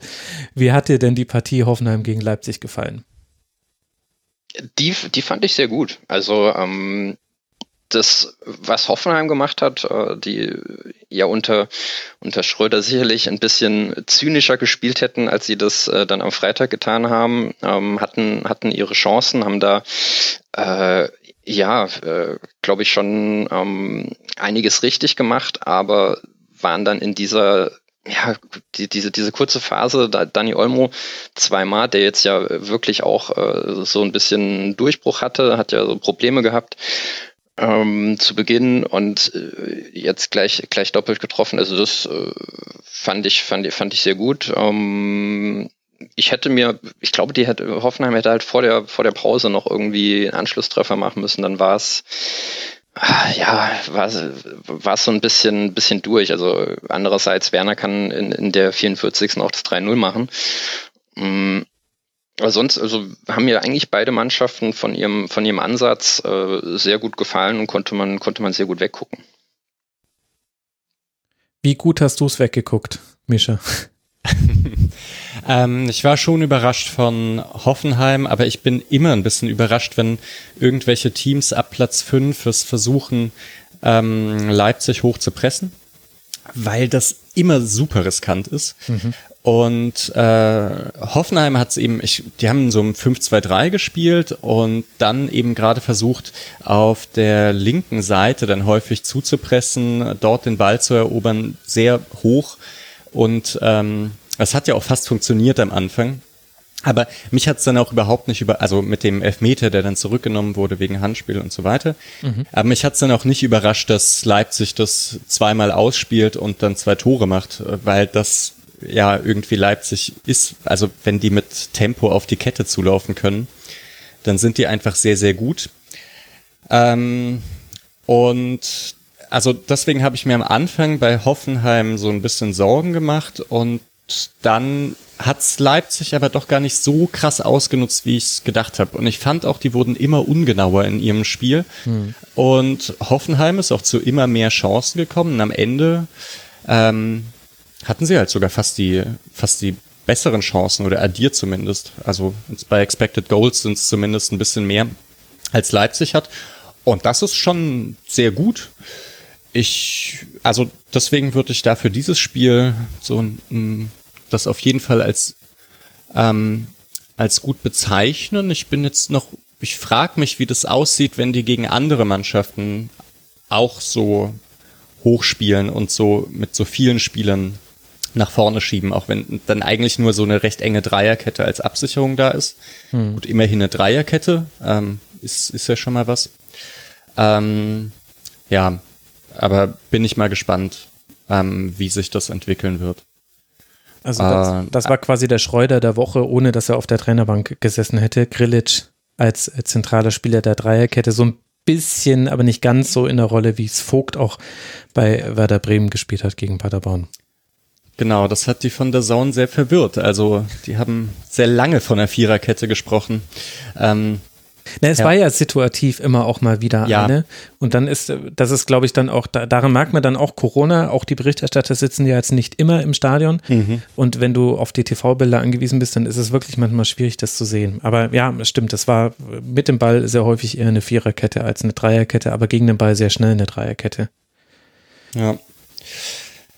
Ja, und aber irgendwie, du hast jetzt hm, gesagt, dass das irgendwie klar war mit Schreuder, weil ich, also ich fand das schon auch von dem Fußball her und so weiter nicht besonders toll, wenn ich Hoffenheim gesehen habe und deswegen habe ich Hoffenheim diese Saison auch nicht so häufig gesehen.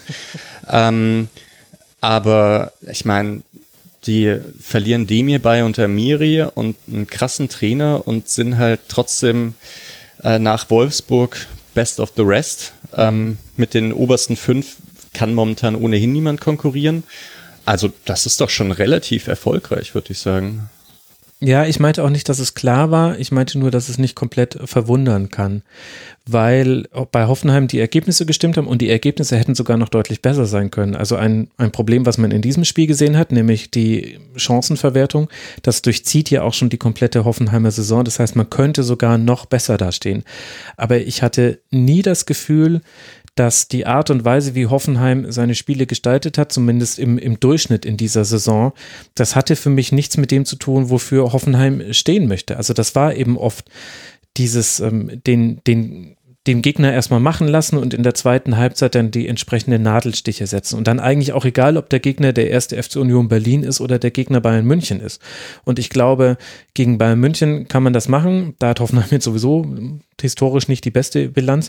Aber gegen den ersten FC Union Berlin finde ich das ein bisschen irritierend, weil das eben das, das ist völlig legitim und ist ja auch erfolgreich, aber ist die Frage, ist das der Weg, den Hoffenheim gehen möchte? Dann hattest du Kaderentscheidungen wie eben zum Beispiel ein Kevin Vogt, der sich ja auch mit deutlicher Kritik von Hoffenheim zwischenzeitlich nach äh, Bremen verabschiedet hat, wo du um, den, um die Frage des Trainers nicht herumkommst. Du hattest immer wieder, deswegen habe ich ja diesen Schreuder der Woche irgendwann eingeführt, äh, einzelne Spieler, die auf eigentlich ihnen fremden Positionen gespielt haben. Also die, die, die krasseste Form davon war Akpo Buma, hat mal in einem Spiel links außen gespielt, der eigentlich ja Innenverteidiger ist auf dem, auf dem Zettel. Und solche Dinge hattest du in fast jedem Spiel bei Hoffenheim und du hattest aber immer das Gefühl, also es war jetzt nie so, dass man danach ein Segment über Hoffenheim begonnen hätte damit, dass man sagt, diesen Geniestreich von Alfred Schreuder, den müssen wir jetzt mal wirklich loben, sondern es war immer so, dass äh, Hoffenheim unrund gespielt hat in bestimmten Phasen des Spiels und man nicht sicher war, ob das nicht auch damit zu tun hat, dass eben die Mannschaft sich auch in so festen Abläufen gar nicht so findet. Und dann finde ich, dass die Rollenverteilung zwischen Grilic und Grilic, Rudi, Samaseko. Drei Spieler für nominell dieselbe Position. Gut, sie interpretieren es jetzt anders, ziehen Grilic zurück, okay. Untermauer, unterwandert gerade so ein bisschen mein Argument. Aber so ein bisschen ist mir nicht klar, wer soll denn jetzt da eigentlich welche Rolle spielen? Wer von denen ist jetzt da für die Spart äh, vorgesehen? Wie wollt ihr Sebastian Rudi einsetzen in Abgrenzung zu einem Samaseko, der eben andere Qualitäten hat? Grilic würde ich dann eher als den Gesetzten sehen. Und dann hast du, dann hast du Sko, der mal der wichtigste Zielspieler ist und invers spielt, also auf dem Flügel und nach innen ziehen soll, manchmal aber dann auch in der, in der Viererkette hinten spielt, manchmal dann auch auf links, also nicht mehr invers. Dann hast du Spiele, in denen na gut, ich will jetzt auch nicht zu sehr in die Saisonanalyse reingehen, fällt mir gerade auf, wird schon wieder eine sehr lange, lange Antwort. Ich versuche es abzukürzen. Es gab viele Entscheidungen in dieser Saison, die gut gegangen sind. Manchmal hat Hoffenheim sogar auch verloren, wo es eigentlich mehr verdient gewesen wäre. Aber es gab immer Fragen. Nach jedem Hoffenheimer Spiel konntest du fragen, Warum jetzt genau das so gemacht wurde, hätte es nicht vielleicht auch andere Möglichkeiten gegeben? Und was soll jetzt eigentlich das sein, wofür er steht? Und ich glaube, dieses Was soll das sein, wofür er steht, ist etwas, was bei Hoffenheim wichtiger ist als bei anderen Vereinen. Und ich glaube nicht, dass es nur um zukünftige Ausrichtung ging, dass man sich jetzt von Schreuder getrennt hat. Dann hätte man das nämlich auch einfach nach der Saison machen können. Da werden schon auch noch andere Dinge wahrscheinlich mit reinspielen. Aber grundsätzlich scheint irgendwie das, was er der Mannschaft langfristig gegeben hat, irgendwie nicht mit dem übereinzustimmen, was Hoffenheim als gesamter Verein umsetzen möchte. Ich glaube, und, und das, das hat mich persönlich ehrlich gesagt nicht überrascht, weil ich habe ja jetzt jedes Hoffenheimer Spiel in dieser Saison gesehen. Ich glaube, es war sogar, ja, ich glaube, ich müsste von denen alle 31 Spiele gesehen zu haben und ich sehe es genauso wie ihr. Ähm, gerne gesehen habe ich es nicht. Die meisten Spiele davon. Vor allem hatte man ja eine ganz andere Erwartung. Ne? Also er kam, er war Co-Trainer unter Nagelsmann, er war Co-Trainer äh, bei Ajax, also und das, was er gespielt hat oder womit er Erfolg hatte, war ja quasi anti-holländisch. Also diese, diese Effizienzstatistiken, ich habe mir das angeguckt, die hatten irgendwie 16 Spiele mit Führung, haben davon keins verloren. Sie haben in, in diesen 30 Spielen unter Schreuder hatten sie irgendwie äh, elf Spiele mit weniger Torschüsse und weniger Ballbesitz als der Gegner, was ich jetzt mal als eindeutig unterlegen äh, definiere. Da haben sie 24 Punkte geholt. In den anderen 19 Spielen haben sie 19 Punkte geholt, also wo sie entweder ausgeglichen waren oder sogar überlegen äh, waren. Also, oder wenn du die Expected Points Tabelle dir anguckst, dann sind sie da ja auch über der erwarteten Performance. Also sie haben eigentlich dann Erfolg gehabt, wenn sie äh, zynischen, ich sage es jetzt mal ganz plakativ, an die Fußball gespielt haben. Ähm, und konnten das auch super. Also wenn man ja, diese, dieses Mauern dann, was sie letztens auch gegen Düsseldorf gemacht haben, dann in der, in der Unterzahl und so. Also da hat das super funktioniert, aber ich hatte da ein ganz anderes Bild vor der Saison, was ich da dieses Jahr von Hoffenheim erwarten konnte. Und offensichtlich war das dann ähm, bei den Hoffenheimer Verantwortlichen auch nicht ganz anders, dass sie dann diese Entscheidung jetzt getroffen haben. Hm. Ja, das stimmt schon. Man erwartet irgendwie von diesen Mannschaften Hoffenheim, Wolfsburg und so weiter, dass die, äh, dass die ein bisschen was bieten. So, so ein bisschen wie Leverkusen, ne? die jetzt auch jahrelang irgendeinen sehr extremen Ansatz fahren und man sich deswegen mhm. das hin wieder anschaut und denkt so, okay, äh, krass, wenn ich Leverkusen anmache, dann sehe ich irres Roger Schmidt-Pressing oder ähm, total extremen Ballbesitzfußball unter Bosch und ja, unter Schreuder war das jetzt wirklich ein bisschen, ja, trotz dieser verrückten Aufstellung nicht, nicht so schön anzuschauen. Ähm, aber das, also das wäre so ein bisschen mein Vergleich gewesen. In Wolfsburg unter Glasner halt auch nicht. Ähm, so, ja. die spielen ja, halt auch so zynischen Fußball und der ist aber halt erfolgreich und deswegen wäre ich nicht auf die Idee gekommen, dass man, ähm, dass der Trainer geht, sondern da muss dann halt schon auch dazu kommen, dass man nicht so erfolgreich und nicht so ansehnlich spielt. Mhm. Die Rückrunde läuft halt auch wirklich einfach nicht gut für Hoffenheim. Also ähm, auf Tabellenplatz 11 in der Rückrundentabelle, man hat aktuell elf Punkte weniger geholt als der Hinrunde. Klar, sind, fehlen aber natürlich noch drei Spiele, um das direkt miteinander zu vergleichen. Aber es gab quasi da schon einen Trend zu beobachten. Und da, und da waren halt Spiele mit dabei, äh, gegen Freiburg 0-1 verloren, gegen Wolfsburg 2-3, dann gegen die Bayern in dem berühmten Hops-Spiel, wo wir noch dachten, Fanproteste und Fanbelange wären das größte Problem in dieser Saison für den deutschen Fußball mit 0 zu 6 verloren. Und aber auch Partien wie halt irgendwie auf Schalke gegen, ja, gegen Schalke, nee, sagen wir es einfach, wie es ist, 1 zu 1 nur gespielt, äh, zu Hause gegen Hertha unter Labadia dieses 0 zu 3 kassiert. Und es gab in jedem Spiel auch gute Ansätze, das will ich damit nicht sagen, auch bei denen, die ich gerade schon genannt habe. Aber die Art und Weise, wie die verloren wurden, das war auch einfach manchmal dann bei allem, was, was Hoffenheim fehlt im Kader und auch bei allem Verletzungspech, also darf man ja nicht vergessen, mhm. Stürmer waren ja auch viele jetzt verletzt. Aber ich finde zum Beispiel, und da, da kann man dann vielleicht dann doch wieder den Bogen dann zu diesem Spiel schließen.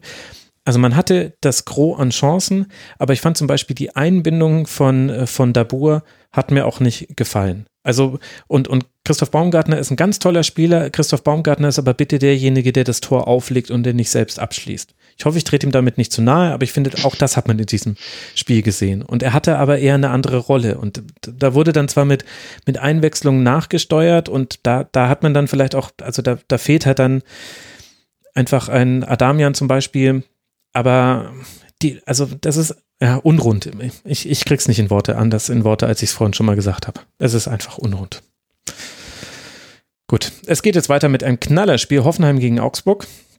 Da könnt ihr euch den Wecker stellen, dass ihr das nicht verpasst unter der Woche, liebe Hörerinnen und Hörer. Dann spielt die TSG noch gegen den ersten FC Union Berlin und in Dortmund bei Borussia Dortmund. Wer weiß, ob da dann vielleicht nochmal was Lustiges passiert. Da hatten wir ja schon 34.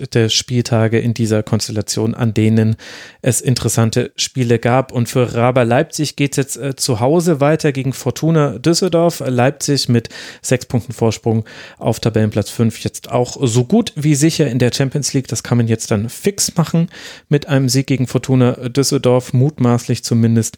Dann spielt man noch gegen Dortmund und gegen Augsburg. Das sind die nächsten beiden Partien. Womit sich dann auch schon klar abzeichnet, vorhin ja auch schon so anmoderiert im Gladbach-Segment.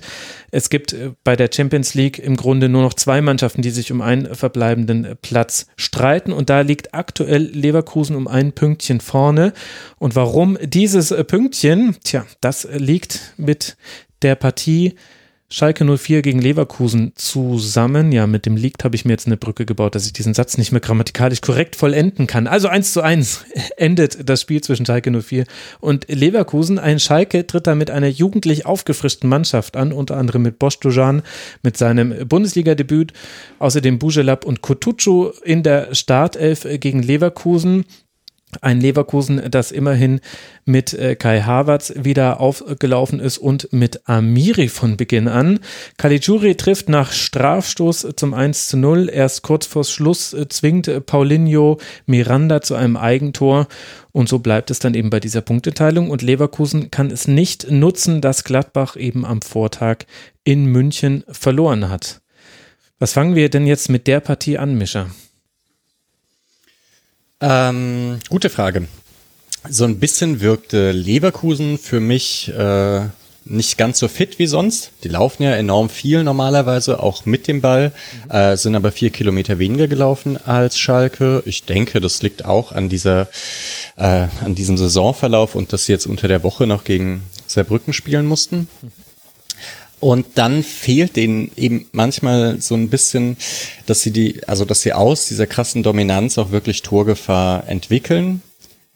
Schlüsselspieler für diese Ungefährlichkeit war für mich Mitchell Weise, äh, weil Leverkusen in, in dieses asymmetrische drei bla noch was gespielt hat, in denen dann der eine Außenverteidiger oder, oder Weise so eine Art Verbindungsspieler geben sollte, aber auf einer Position, die, wenn Schalke gut verschiebt, und sie haben sehr gut verschoben im 4-4-2, ähm, durchaus angelaufen wird. Und äh, Weiser, also bei der Mannschaft, die Leverkusen auf dem Platz hat, fällt Weiser dann halt doch ab, würde ich sagen. Ähm, ja, das war so das eine und das andere. Ähm, Schalke hat es ein bisschen gespielt wie Freiburg gegen Leverkusen, nur halt das Glück, dass sie dann ein Tor gemacht haben. Mhm. Und irgendwie kann man Leverkusen mit 4-4-2 Pressing und gutem Verschieben schon noch ziemlich den Zahn ziehen. Also dann haben die den Ball, aber kommen nicht so richtig zu Abschlüssen.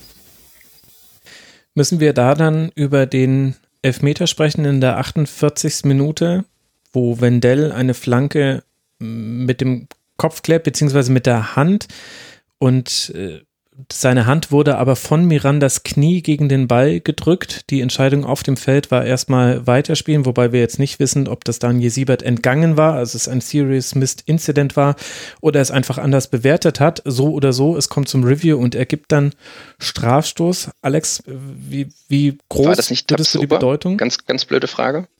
Tabsoba, was habe ich gesagt? Mit Achso. Wendell. Achso, ja, nee, war Tabsoba. Genau, hast du recht. Okay. Entschuldigung. Ich, ich habe ich hab genau das da stehen. Also, also ich weiß nicht, Serious Missed Incident. Äh, also irgendwie drückt ja äh, Mirandas Bein den Arm eher Richtung Ball, wenn da überhaupt. Äh, also ich habe das in, in mehreren Zeitlupen gar nicht richtig erkennen können. Vielleicht liegt es auch an meinen Augen oder dass das dann das äh, letzte Spiel gestern Abend war. Aber so, so also wie, wie da dann ein klar, in dem Fall ist es dann, wenn es ein Serious Missed Incident ist, ist ja egal, ob es äh, jetzt irgendwie ähm, eine klare Fehlentscheidung war oder so. Aber ich würde auch, wenn ich die Bilder sehe, nicht auf Elfmeter entscheiden. Also, also dann muss dann es ja fast ein Serious Missed Incident gewesen ja. sein, weil dafür waren die Bilder zu uneindeutig, oder? Genau, das wäre jetzt meine Interpretation. Aber selbst auf der Basis würde ich auch sagen, war ja schlecht jetzt nicht gegeben. Oder? Ja, war ja auch schlecht zu sehen vorher, deswegen denke ich es auch. Aber ich hätte es auch nicht, also die haben dann diese Zeitlupen eingespielt und ich glaube, der Schiedsrichter hat ja dieselben gesehen. Und dann war ich mir eben auch unsicher wie du, Alex, ne, dass dieses, hä, sehe ich da irgendwas nicht, was jetzt ein gut geschulter Schiedsrichter erkennt? Ähm, ja. Oder was ist da los? Ich habe dann auch diese Lupen gebraucht, auch um zu sehen, dass Miranda, glaube ich, den Ellenbogen hochdrückt. Ähm, das hat der Schiedsrichter ja offensichtlich nicht erkannt. Äh, ja, ja, oder er hat gesagt, wer, wer seine Hand so weit oben hat beim in den Zweikampf gehen, der riskiert es damit. Also Tabsoba hatte den Ball ja schon, äh, die Hand, Entschuldigung, über Schulterhöhe oder so annähernd auf Schulterhöhe, auf jeden Fall in einer angewinkelten Position. Also mich bringt das zu dem immer gleichen Punkt zurück. Also Handspiele waren sowieso ein großes Thema diesem Spieltag. Wir haben es jetzt in, in der Sendung jetzt nicht so groß gemacht, wie man es vielleicht auch hätte machen können. Aber ich finde, wir kommen immer zum selben Punkt raus, nämlich, dass Handspiel im Strafraum nicht immer mit einem Strafstoß angemessen bestraft wird. Also die, die ganze Frage, ist das jetzt äh, die richtige Regelauslegung? War das früher besser? Das haben sich, ja, also ich habe Alfred Draxler gehört, der dann bei Sky 90 äh, gesagt hat, ja, früher wäre ja die Regel, wir hatten uns doch super auf eine Regel geeinigt und jetzt wurde die verändert. Und ich dachte mir, Moment mal, haben nicht irgendwie vor zwei Jahren sich alle beschwert, dass es so ja. schlimm wäre mit der Absicht? Also, äh, also diese Diskussionen werden nicht weggehen, aber das grundlegende Problem ist doch eigentlich, dass nicht jedes Handspiel im Strafraum mit Strafraum, mit, mit einem Strafstoß angemessen bestraft wird. Ich finde, es gibt, es gibt da Graustufen dazwischen. Es gibt klar unterschiedliche Handspiele im Strafraum und dann werden wir uns zwar, also ich will nicht sagen, die Streite, das Streiten wird aufhören, sondern dann werden wir uns darum streiten, war das jetzt quasi ein Strafstoß Handspiel oder war das ein indirekter Freistoß Handspiel? Das ist mir schon klar, die Diskussion wird es immer geben, aber ich finde es einfach völlig fatal, wenn wir im Fußball in einer Situation ankommen, wo wir sagen, bei einer solchen Aktion gibt es jetzt einen Strafstoß, was einfach mit 70 Prozent Wahrscheinlichkeit ein Treffer für den Gegner ist. Das finde ich nicht fair dem Abwehrspieler gegenüber, weil wir müssen denen schon auch zugestehen, dass die irgendwie noch in Zweikämpfe gehen. Sonst, sonst stehen wir nämlich hier, also ich dann in dem Fall jede Woche und sagen, oh, da ist aber ganz schön weit weg geblieben vom Gegenspieler. Ganz schön schlechter, schlechtes Stellungsspiel von Tabsoba. Das ist für mich so ein bisschen eigentlich der Kern der Debatte. Und bei dem waren wir aber ehrlich gesagt auch schon vor einem Jahr. Es nervt mich, dass, dass sich da nichts tut. Ja, ja die Vorschläge find, sind ja da, aber. Ich, ich finde das aber immer noch ein bisschen komisch, indirekten Freistoß zu geben. Wird mir nicht so gut gefallen, weil das ist ja, also es gibt ja auch andere Szenen, die im Strafraum passieren. Ähm, wie jetzt, ich glaube, im letzten Spieltag hat Horn irgendeinen irgendein Spieler gefällt. Ähm, der auch, also der war am Rand vom Strafraum, da passiert nichts mehr und Horn stellt sich halt ungeschickt an, mhm. aber es ist halt im Strafraum, deswegen ist es Elfmeter. Also obwohl da jetzt keine direkte Torgefahr da war. Deswegen finde ich das dann komisch, dass man beim Handspiel ja, stimmt. Ähm, ja, das dann anders Punkt. bewertet als der, der gerade aus dem Strafraum raus will und äh, blöd getroffen wird. Ähm, ich, da, ah, ich, ich werde halt ich hätte es lieber gesehen, wenn man bei der Handspielregel eher sagt, okay, man geht eher einen Schritt zurück und unterstellt nicht prinzipiell die Absicht, sondern pfeift nur klare Dinge. Das wäre ein riesiger Graubereich gewesen, aber damit kann ich ganz gut leben, irgendwie. Also finde ich, finde ich komischer als, äh, finde ich nicht so komisch wie diese ganz genauen Regeln, die irgendwie dem Spiel nicht so richtig angemessen sind. Ähm, aber vielleicht zurück zu diesem Spiel. Ja. Weiß ich gar nicht, ob das den ganz großen Einfluss hatte. Ja. Weil, ich meine, Leverkusen gegen Schalke, so wie Schalke gerade drauf ist, ich war mir ganz sicher, dass es 3-0 ausgeht und dass Leverkusen Schalke da jetzt komplett auseinanderspielt. Aber eben, ich glaube, Schalke kam das Spiel entgegen, weil sie selber im Spielaufbau nichts machen mussten, weil sie das gerade mit den ganzen Verletzungen und der Form und so weiter auch nicht können und das in der Hinrunde auch schon nicht ihre Paradedisziplin war. Ähm, aber die waren ja auch defensiv in den letzten Spielen nicht so stabil und haben das halt wirklich gut gemacht und die langen Bälle ähm, Richtung Kutucu hinter die Kette, der dann so sehr schnell ist, ähm, fand ich auch ganz gut. Er hatte als Pech, dass Tapsoba und Bender das auch teilweise sehr, sehr gut abgelaufen sind. Ähm, ja, da, da schien mir es schon so, dass irgendwas muss sich Leverkusen mal ausdenken, dass die gegen ein tiefes 4-4-2, in dem gut verschoben wird, äh, dass sie sich trotzdem mehr Chancen herausspielen als der Gegner, weil gegen Freiburg hätte das halt auch schon hm. eher 0-0 ausgehen sollen und wenn sie Pech haben, fangen sie eher noch eins. Ähm, das war auch schon ein bisschen glücklich und ja, genau. Und das ist so ein bisschen schade, weil ich halt diese, diese Herangehensweise von Bosch sehr beeindruckend finde. Und ähm, ja, aber so, irgendwie irgendwas fehlt noch. Ja. Ja, ich fand, in der ersten Halbzeit konnte man so ein Element, was gefehlt hat, sehen, nämlich die Breite. Ich hatte so das Gefühl, so ab der, ich glaube, 25., 28. Minute habe ich es mir dann äh, notiert, weil, ich, weil es mir da aufgefallen ist. Ab dann steigt, stand man im Spielaufbau auch breit. Also Amiri und Diaby wirklich auf den, auf den Auslinien um eben halt auch die Ketten auseinanderziehen von Schalke. Also du kannst, du kannst bei einem, bei einem tiefstehenden 4-4-2 kannst du ja quasi vertikal die Ketten nur ganz schwer ziehen, weil der Gegner lässt sich in der Regel nicht locken. Aber du hast immer noch die Möglichkeit, die Ketten wenigstens in der Breite zu ziehen und da wenigstens einen Raum zu öffnen, der zu bespielen ist. Und Schalke hat dem hierbei sehr gut zugestellt. Also der stand immer so in so einem, in einem Quadrat war es oft, manchmal war es auch ein Pentagon, aber auf jeden Fall hatte er immer viele Spiele um sich außen rum. Er wurde dann zwar auch manchmal angespielt, aber er konnte dann halt nicht, er konnte keine entspannten Pässe in, zwischen die Linien spielen, sondern hat dann in der Regel immer die sichere Passoption gewählt und das war dann auf den Außenverteidiger oder wieder zurück zum Innenverteidiger. Dieser Plan von Schalke ist quasi aufgegangen. Und was Leverkusen aber halt wirklich zu wenig gemacht hat, vor allem in der ersten Halbzeit, war eben Breite herzustellen und dann auch Läufe in die Tiefe haben mir total gefehlt. Also ähm, das mhm. wurde in der zweiten Halbzeit deutlich besser, aber da war auch, also man sagt ja dann immer so, da fehlt die Bewegung, aber es geht ja nicht immer darum, dass alle Vogelwild rumläufen, aber diese ausgelöst von einem Pass, der irgendwie auf den Flügel kommt, dass dann sich jemand in der Zentrale diagonal bewegt in einen tiefen Raum. Und, und sei es nur, um einen Spieler mitzuziehen und damit wieder Räume zu öffnen. Das hat bei Leverkusen gefehlt. In der zweiten Halbzeit war es besser, aber die Strafraumverteidigung war von Schalke einfach immer noch sehr gut in den meisten Szenen. Oft von Kabak, muss man sagen. Und das hat mir gefehlt. Wie hoch hängen wir denn, Alex, dann die Leistung von Schalke 04? Man kann auf der einen Seite kann man natürlich wieder motzen, 27% Ballbesitz, 65% Passquote, klar. Auf der anderen Seite kann man aber natürlich auch äh, das Kämpferische der Leistung hervorheben, auch die Art der Mannschaftszusammenstellung loben, einzelne Spieler nochmal benennen. Ich glaube, auch Alex Nübel spielt da eine größere Rolle, also eine im positiven Sinne. Wie, wo würdest du jetzt sagen, zwischen, wo zwischen Fisch und Fleisch ordnen wir Schalke 04 ein?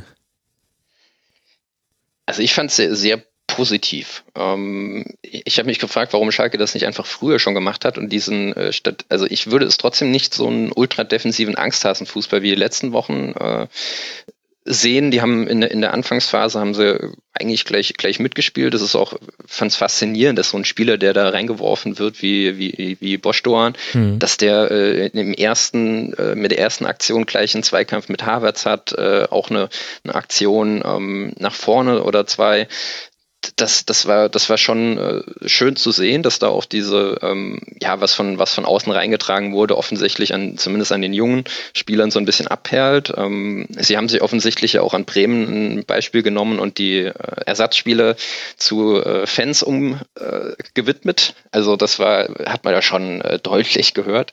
Ich sage, es ist mhm. nur noch eine Frage von Tagen, bis es die ersten Klatschpappen gibt für die Auswechselspieler. Ich sag's euch. Oder, die, oder Trommeln. Äh. Wuvu Genau. Dann brechen wir aber die Saison ab. Ähm, nee, und ich fand das, was sie defensiv gemacht haben, äh, war auch stark. Also Spieler mit Ball wird gedoppelt, Laufintensität war super. Ähm, merkt auch nicht, dass Spielern Cleverness fehlen könnte. Ähm, das das fand, ich, fand ich schon gut. Und was du mit, mit Alexander Nübel gesagt hast, das fand ich auch in dieser einen, äh, Miranda ist so defensiv so ein bisschen abgefallen, fand ich. Also der hatte schon Probleme. Ähm, da würde ich auch, vielleicht auch, weil Weiser Freiräume hatte, die Diaby nicht hatte, was ich auch so als äh, wenn ich, wenn ich gegen die coachen müsste, so nachvollziehen kann. Ähm, aber da sah er schon in der einen oder anderen Situation nicht gut aus und äh, da fand ich, fand ich schon, dass Nübel, der dann gleich Ansagen gemacht hat und äh, mhm. laut wurde, aber dann auch in der nächsten Situation gelobt hat, wenn was, wenn das gut gelaufen ist. Mm, und natürlich äh, hast, hast du äh, Kabak als äh, entscheidenden Spieler, der dann äh, mit Ochipka neben ihm, es ist ja auch jetzt kein gelernter Innenverteidiger, äh, da einiges zusammengehalten hat und hinten rausgeköpft hat. Das, also ich fand das äh, deutlich besser als das, was ich jetzt die letzten Wochen gesehen habe. Und ich glaube, man ist natürlich, auch wenn so Spieler auf dem Platz stehen, ähm, die noch nicht allzu viel Bundesliga gesehen haben, ähm, ist man natürlich auch ein bisschen anders eingestellt, als wenn das die sind, die eben äh, eigentlich ganz weit vorne mitspielen sollten und äh, sich jetzt gegen Bremen einigeln. Das ist halt auch nochmal eine andere Frage. Ich würde auch, ich weiß nicht, wie, ob da irgendwie was, aber Boschdoan kam doch von Köln. Würz kam auch von Köln. Was haben die eigentlich in letzter Zeit mit ihren Jugendspielern gemacht? Also ich würde ja sagen Amir Fee, aber das ist vielleicht wieder meine äh, negative Einstellung gegenüber einer Person. Vielleicht sind es auch die Argumente. Also es gibt ja auch einige Wechsel von Köln zu Leverkusen und ja auch mit Sinan Kurt auch von Köln zu Bayern. Also Tim Handwerker war, war ja, glaube ich, noch jemand, der, nee, das war umgedreht, von Leverkusen dann wieder zurück zu Köln. Also es ist auf jeden Fall ein Thema in Köln. Ich glaube, es hängt halt damit zusammen, was hast du deinen Jugendspielern an Perspektive zu bieten?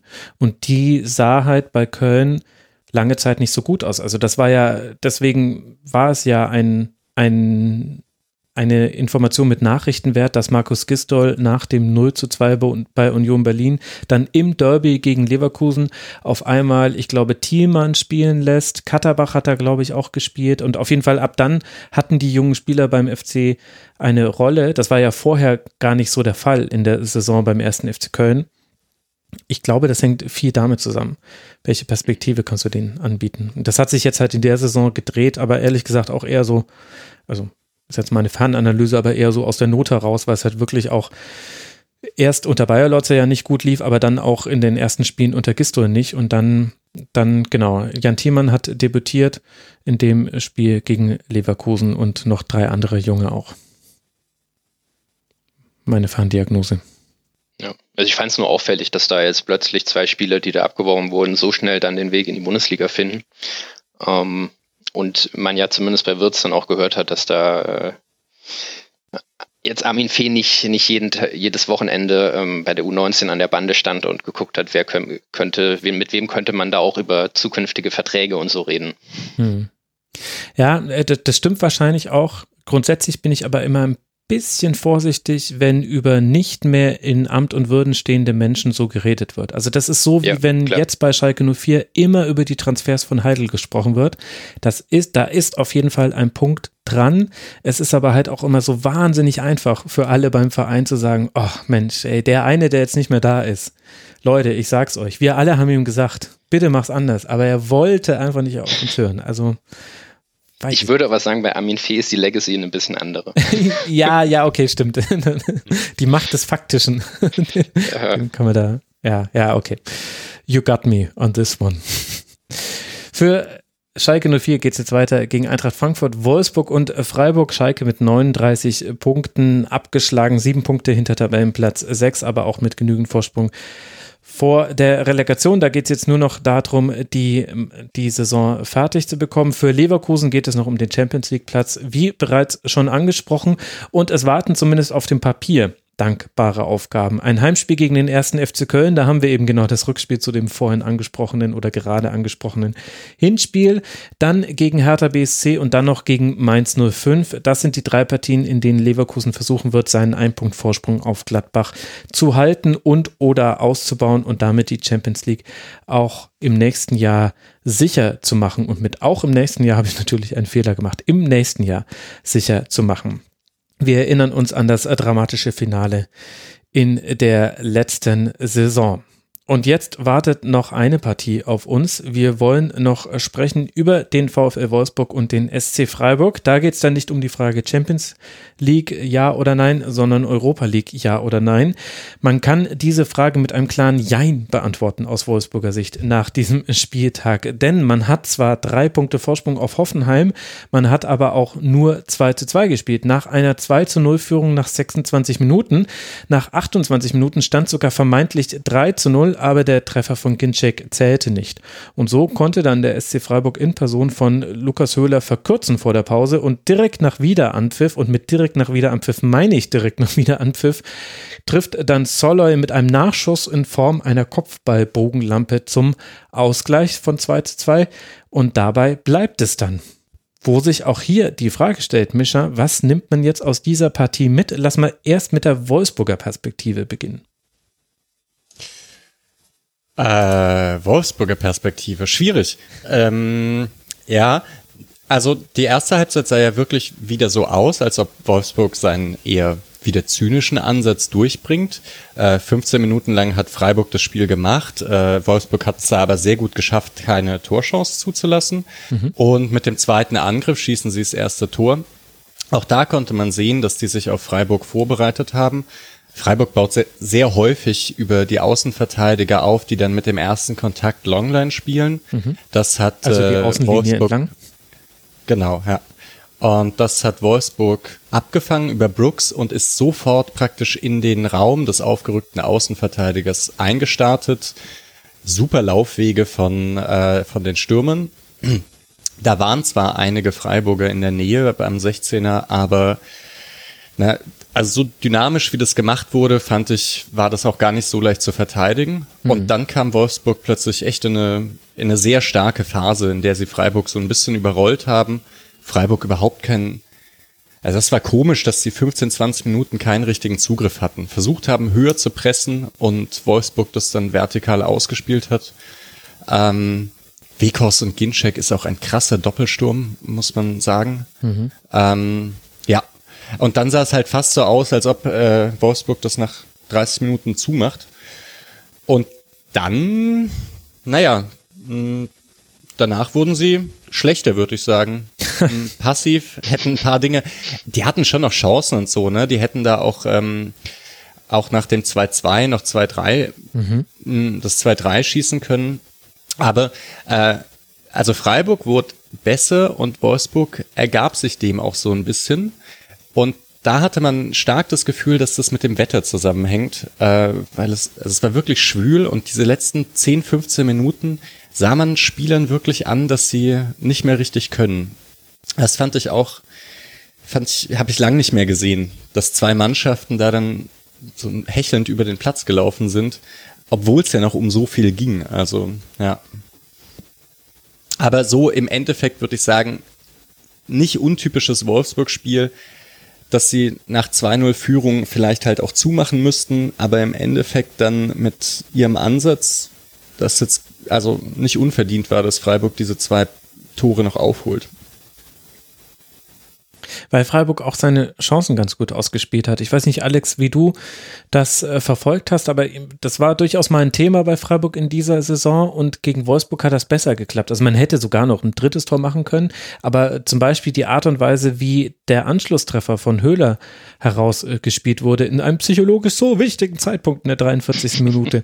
Aber das waren im Grunde, erstmal waren es nur ein paar im Mittelfeld gewonnene Duelle, noch nichts passiert. Dann aber im Ball zu Griffo, der dann eben einfach schon hinter der Kette viel Zeit hat und einfach eine perfekte Flanke schlägt. Also so viel ich über Flanken äh, lästere, muss ich das auch einfach sagen. Das war, das war eine richtig gute Flanke auf Höhler, dann auch wirklich kaum noch zu verteidigen. Am kurzen Pfosten hat er einfach den Geschwindigkeitsvorteil.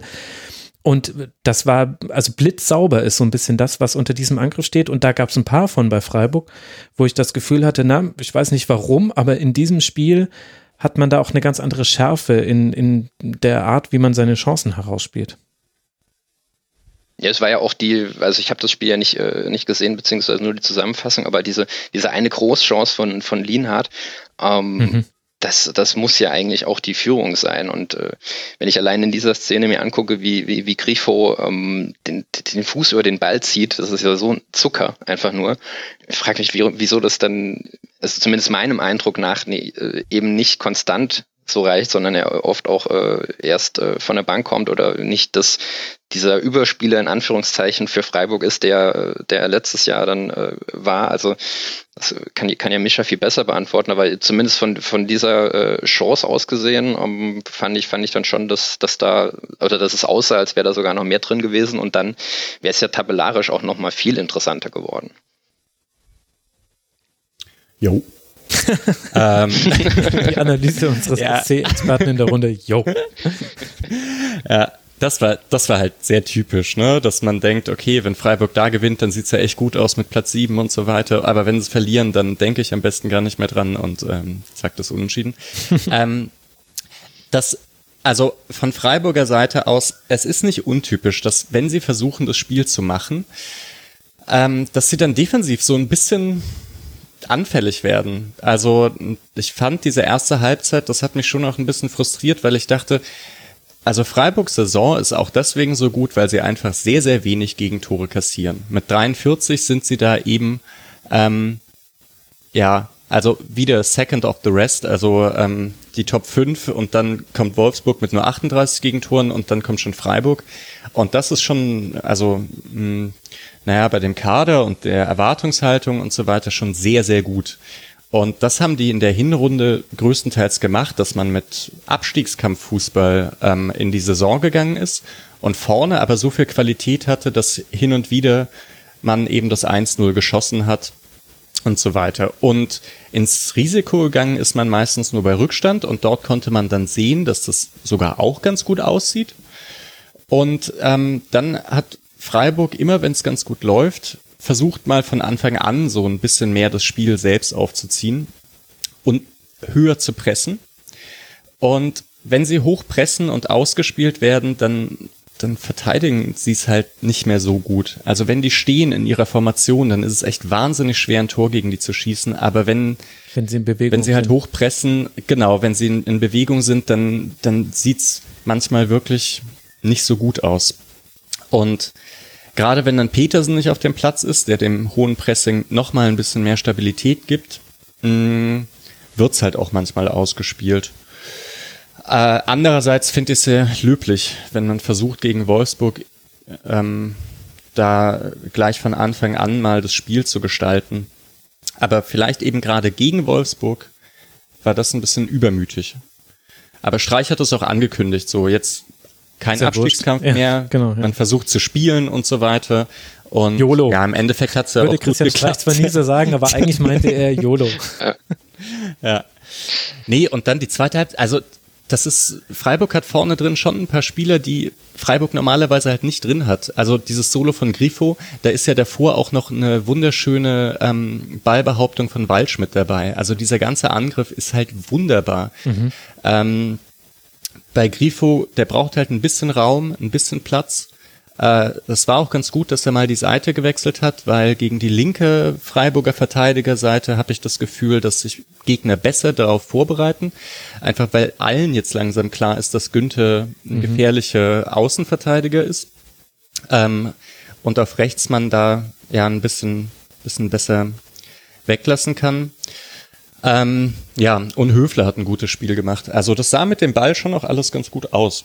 Und ich, ja, so im Nachhinein finde ich also am Anfang dachte ich, Mann, warum macht ihr nicht euer defensives Zeug weiter? Und jetzt am Ende vom Spiel ähm, finde ich es schon auch gut, dass sie das so versucht haben und sich einfach 20 Minuten diese 20, 25 Minuten hätten nicht sein dürfen. Also zwischen 15 und 35. Ja.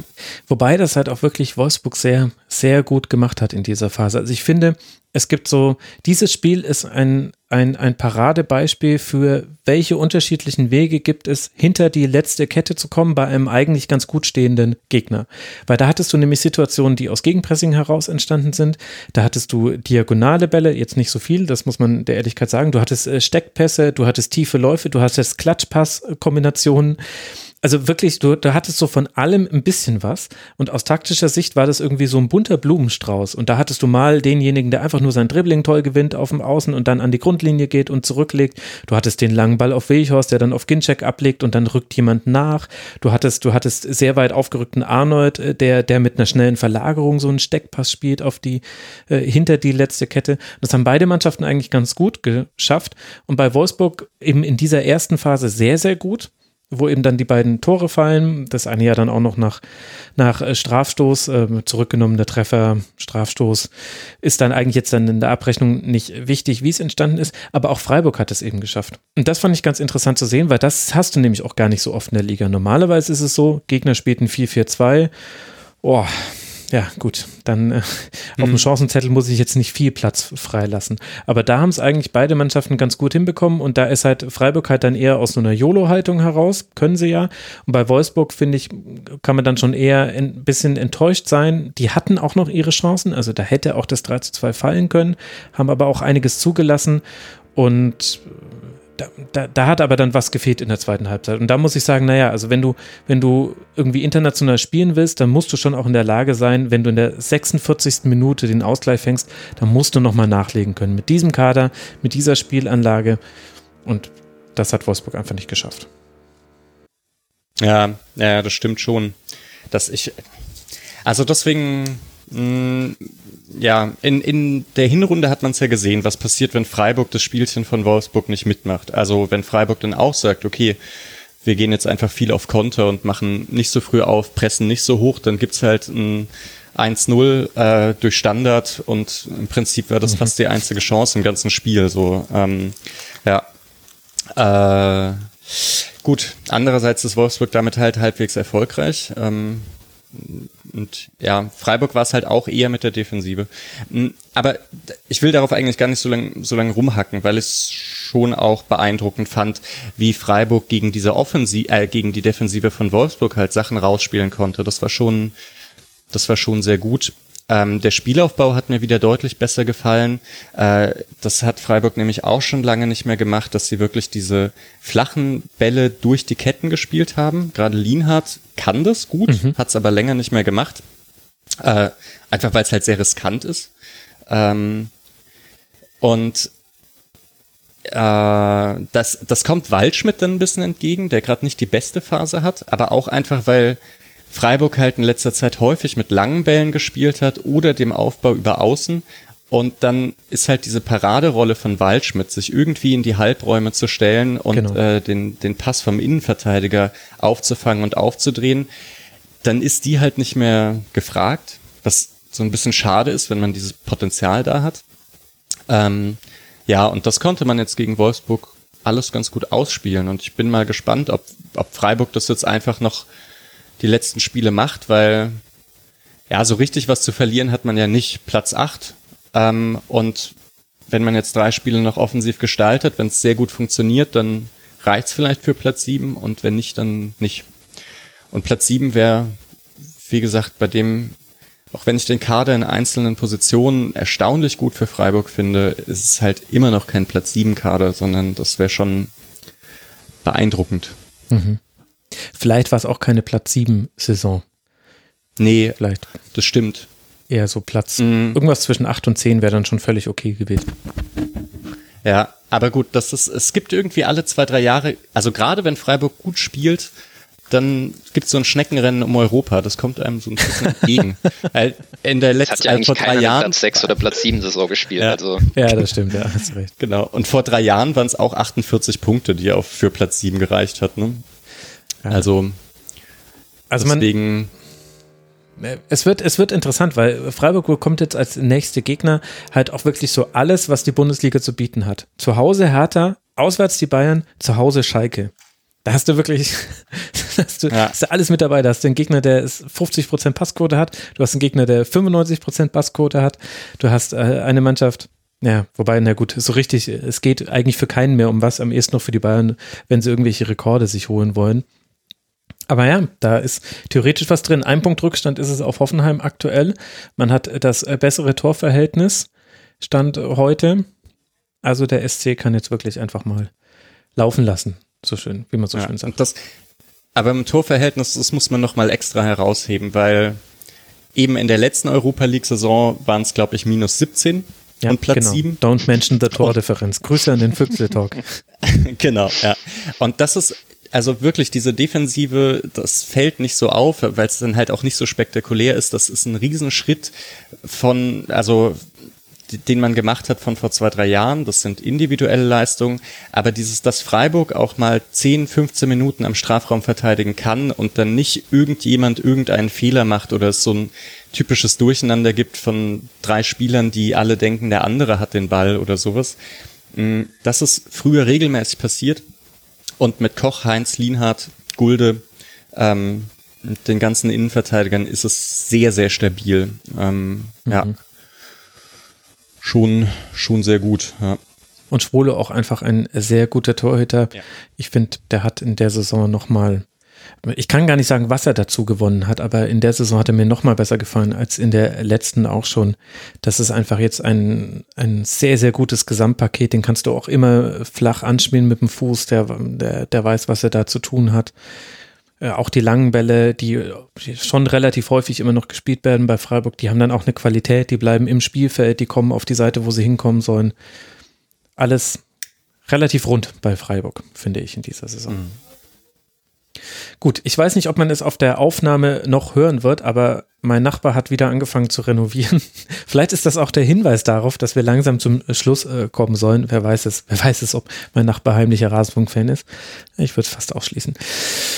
Freiburg, äh, die letzten Partien habe ich genannt. Für Wolfsburg geht es ja auch noch um einiges. Aktuell eben drei Punkte Vorsprung auf Hoffenheim. Wolfsburg aktuell Tabellen Sechster. Man spielt jetzt noch, und das ist interessant, gegen Gladbach, gegen Schalke und gegen Bayern. Also noch gegen Tabellenplatz 5 und Tabellenplatz 1 der aktuellen Tabelle nach hintern, hinten muss man sich da ein bisschen absichern. Da könnte dieses 2 zu 2 nochmal teuer werden, ohne behaupten zu wollen, es wird sicher nochmal eng. Und dann haben wir ihn besprochen, diesen 31. Spieltag. Im Hintergrund schreit jetzt auch noch irgendein Kind. Also jetzt geht's völlig dahin hier. Das ist bei mir, glaube ich. Sorry.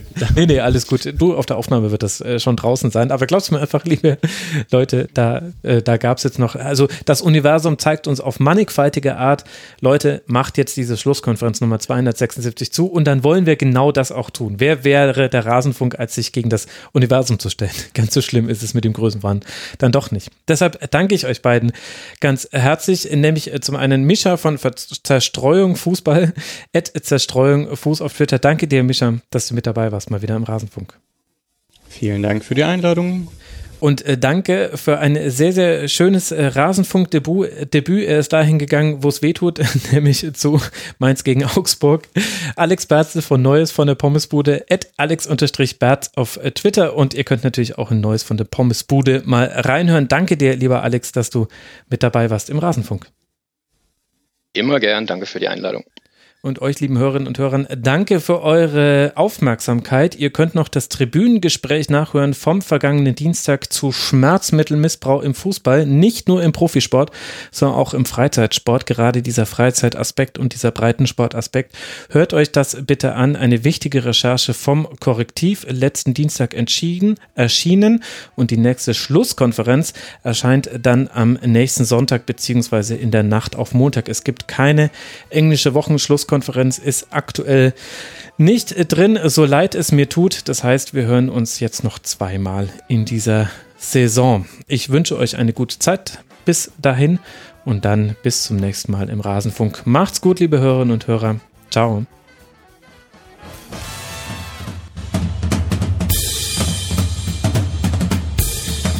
Das war die Rasenfunk-Schlusskonferenz. Wir gehen nun zurück in die angeschlossenen Funkhäuser.